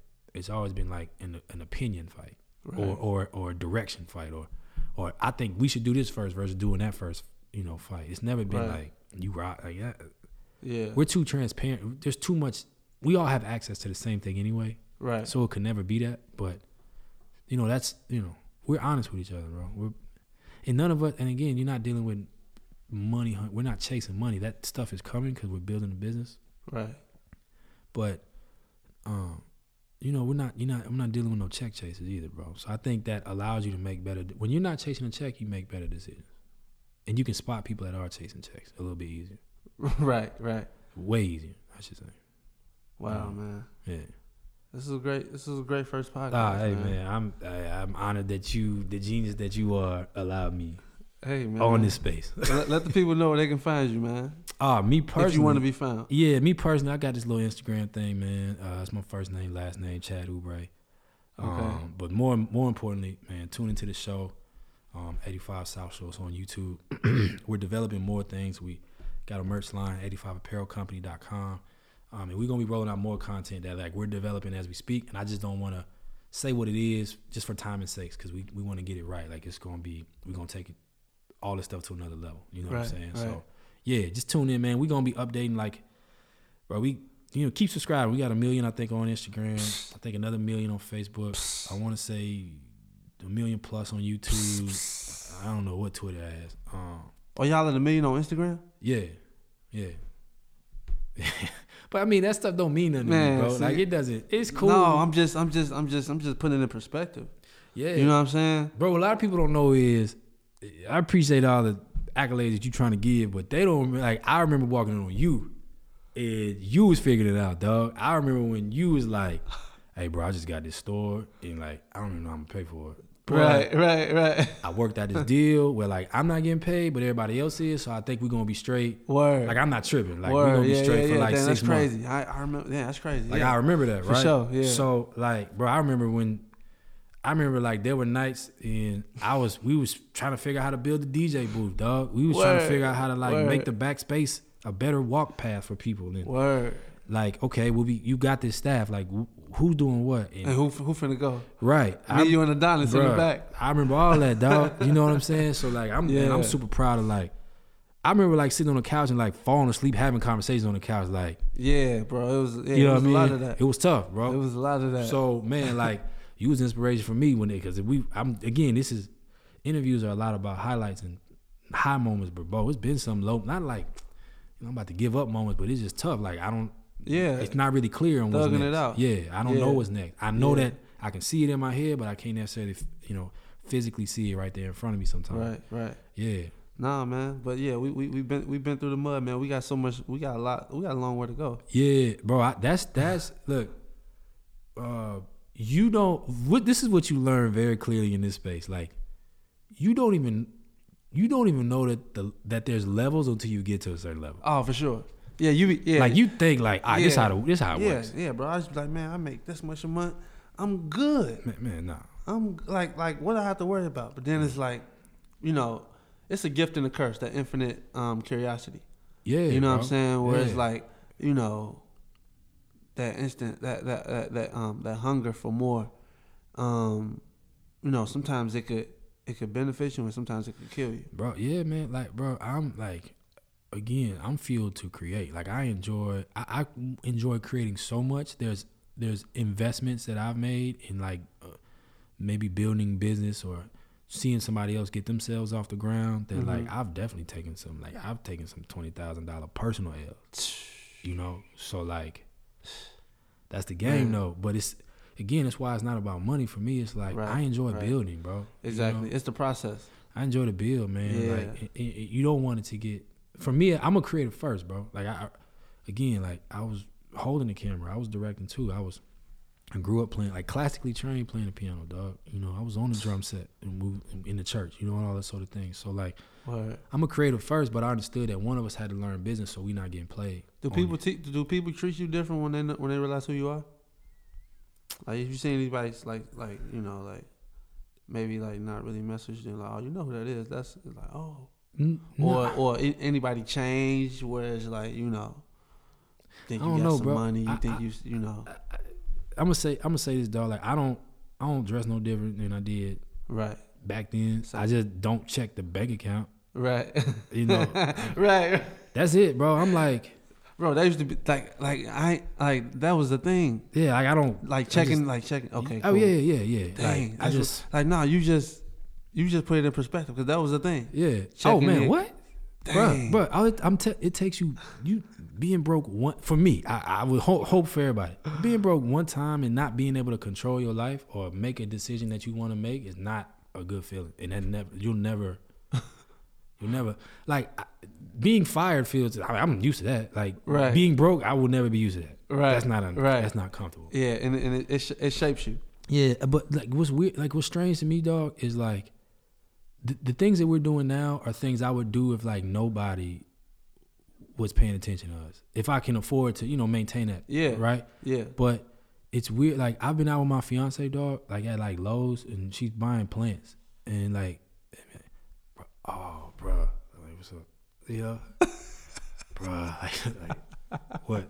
Cause I don't know. I'm in East Atlanta, bro. I'm like, uh, what you? What's up, bro? What you doing? You Right. know? Right. Nah, bro. I watched the show. Oh, all right, cool. don't do that, man. You know, or, or would be like uh, being at the airport, man. You know, like young people. And I say young people. I'm 33, so like 21, 22. Right. Hey, man, bro, I, I'm a writer myself, bro. I'm a producer myself. I'm trying to. Uh, you got any advice? I'm like, yeah, man. Like, and I, I just, I, for me, I just try to make sure I don't ever feel like I can't.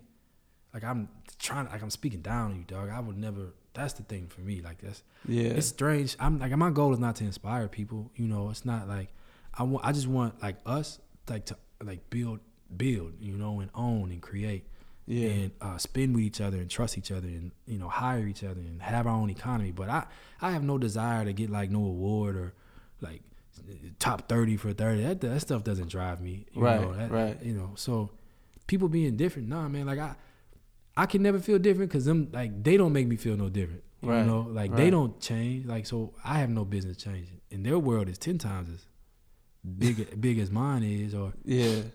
yeah, no, I don't really. And then I'm like an isolated person, man. Like I'm, you know, I go home. And I don't really be doing too much. I'm I'm like, I, they laugh at me because I'm the extremist, bro. Like I love, I enjoy business. Business is like a game to me.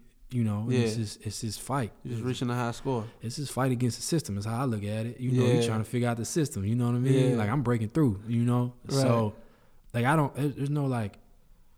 I think if I was trying to be a part of or prove something to somebody, I'm not. I'm not. There's the stuff that we're doing is not new ideas. That's the, that's what kind of blows. Like I'll be talking to Joe, like, bro, you remember we pitched this idea to Steve, and now it's like, or pitched this idea to X Y Z or X Y Z. Yeah. You know, we hadn't even got to get into like the super like innovative stuff yet because we still getting our basics down. You know, Right. Right. so there's nothing. I'm not even like surprised, you know, to say that I'm surprised in the space that we are. uh, surprised by the people like you know we're meeting or having conversations with or saying no to or saying yes to. Like that doesn't, you know, What's the, who the most famous person you've met in this whole process? like on the level of fame. I guess that yeah, I, I would say um, probably like Puff. You met Puff? Yeah, yeah, yeah. Like that's you know probably yeah, and it, it depends on like how you you know like if for some people it's Steve like you know it was like Oh, a- right, right. you know it, it, Dang, man, met Puff. Like from the 85 South show, you met Puff. Just so. Yeah, um, yeah, yeah. We sat in his office in L.A. talking about, you know, you know, just talking. Yeah. Yeah, yeah. But it's like, you know, you, you to me, it's validation more than it is. But like, again, bro, I'm I'm from New Orleans, bro. Like, I'm from like I want to meet P. You know what I'm saying? Like, Right, that, right, right. That means something to me. Like, Yeah. I, I don't. Yeah. I've never been super. I didn't understand that life. I moved to Atlanta and was like, oh, okay, so there is this lifestyle that is Right. entertainment or, or non, you know, not nine to five or what they call blue collar or white collar, whatever the case is. Like, it's this world, Right. and so. I, the years that I could, I guess, got caught up in that, like from 21 to like 30, I was just hustling, dog. Like I was head down. Li- Even when I was living with my mom, I was like, shit, I'm already 25 living at home. I might as well just save some money and buy a crib. I wasn't Right. in no rush to go just be out there because I was just like Yeah. a workaholic, bro. So I, maybe I've been, you know, protected from it to a degree, if that makes sense. Because it was just like work, go home, work, go home. On the weekends, we picking up gigs, just hustling. Because I just ain't want to be broke again, dog. You know, like I'm like, bro, I'm not. One thing I'm not. If I can, if these hands work, if these legs work, bro, and I'm not even above no job. Like I'm not gonna be broke again if I can afford it. If I can physically Yeah. maintain, you know. So I ain't even like veer off into that. I'm I was still driving a '97 Accord, bro, and then I bought like an Acura, bro, like a 06 Act. You know what I'm saying? Yeah, Like, yeah. No, you was in the game then. Yeah, like I, I drive a 05 Lex. Like that's a car I've been wanting since like Yeah. high school. You know, I wasn't tripping on Yeah. getting the Benz or the Beamer. You know what I mean? Like Right. that stuff. You know, so Hey man, nah. wise words from a decent man. Hey man, I hope they are decent words from a wise man. You know what I'm saying? you know what I'm saying? Uh, but nah, man, I appreciate you doing this, dog. Like I, we've we've had bro, we've had these conversations for almost Yeah. four years. Yeah, this we point. yeah this You know. yeah this this is like this is nothing new. Yeah, so I Yeah. mean, for pla- I mean, I, I, bro, I can't say it enough. I just want to go on the record. Like, if I die tomorrow, y'all got a recording of me saying I think Sherrod Simpson is a genius, Man, and I have the utmost respect for him as a human, him as a man, as a black man, as an entrepreneur, as a business owner, as somebody in the community. Because I know how you, you know, help people out and do what you do in your way, in your space. word. Because I, I, almost, I feel like. Um, if we've been blessed to be in this position, you you have a responsibility, you know, For sure. to manage money properly. is yeah. You know what I'm saying? Hire people, take care, knock down some doors, not be gatekeepers. you Right. know, this is part. stuff. Yeah. This is part of that. You know, this whole Yeah. podcast is for that. You know, Yeah. somebody that look up to you and want to come on here and be like, man, I want to know Chad's story. Yeah. Here you go. Yeah, yeah, for sure, man. For sure, man. So I, you know, appreciate this. We're gonna sign out, man. Yeah, for sure. 85 For South. sure. Yes, sir. Chad, pronounce it Ubre. Ubre. Yes, sir. My guy. All right. Peace out. right, home. That nigga had me do a pack podcast, but Damn. I long never- podcast. I never thought the day would come. this, this is your first one, is it? I did one with this white boy, bro. That's it.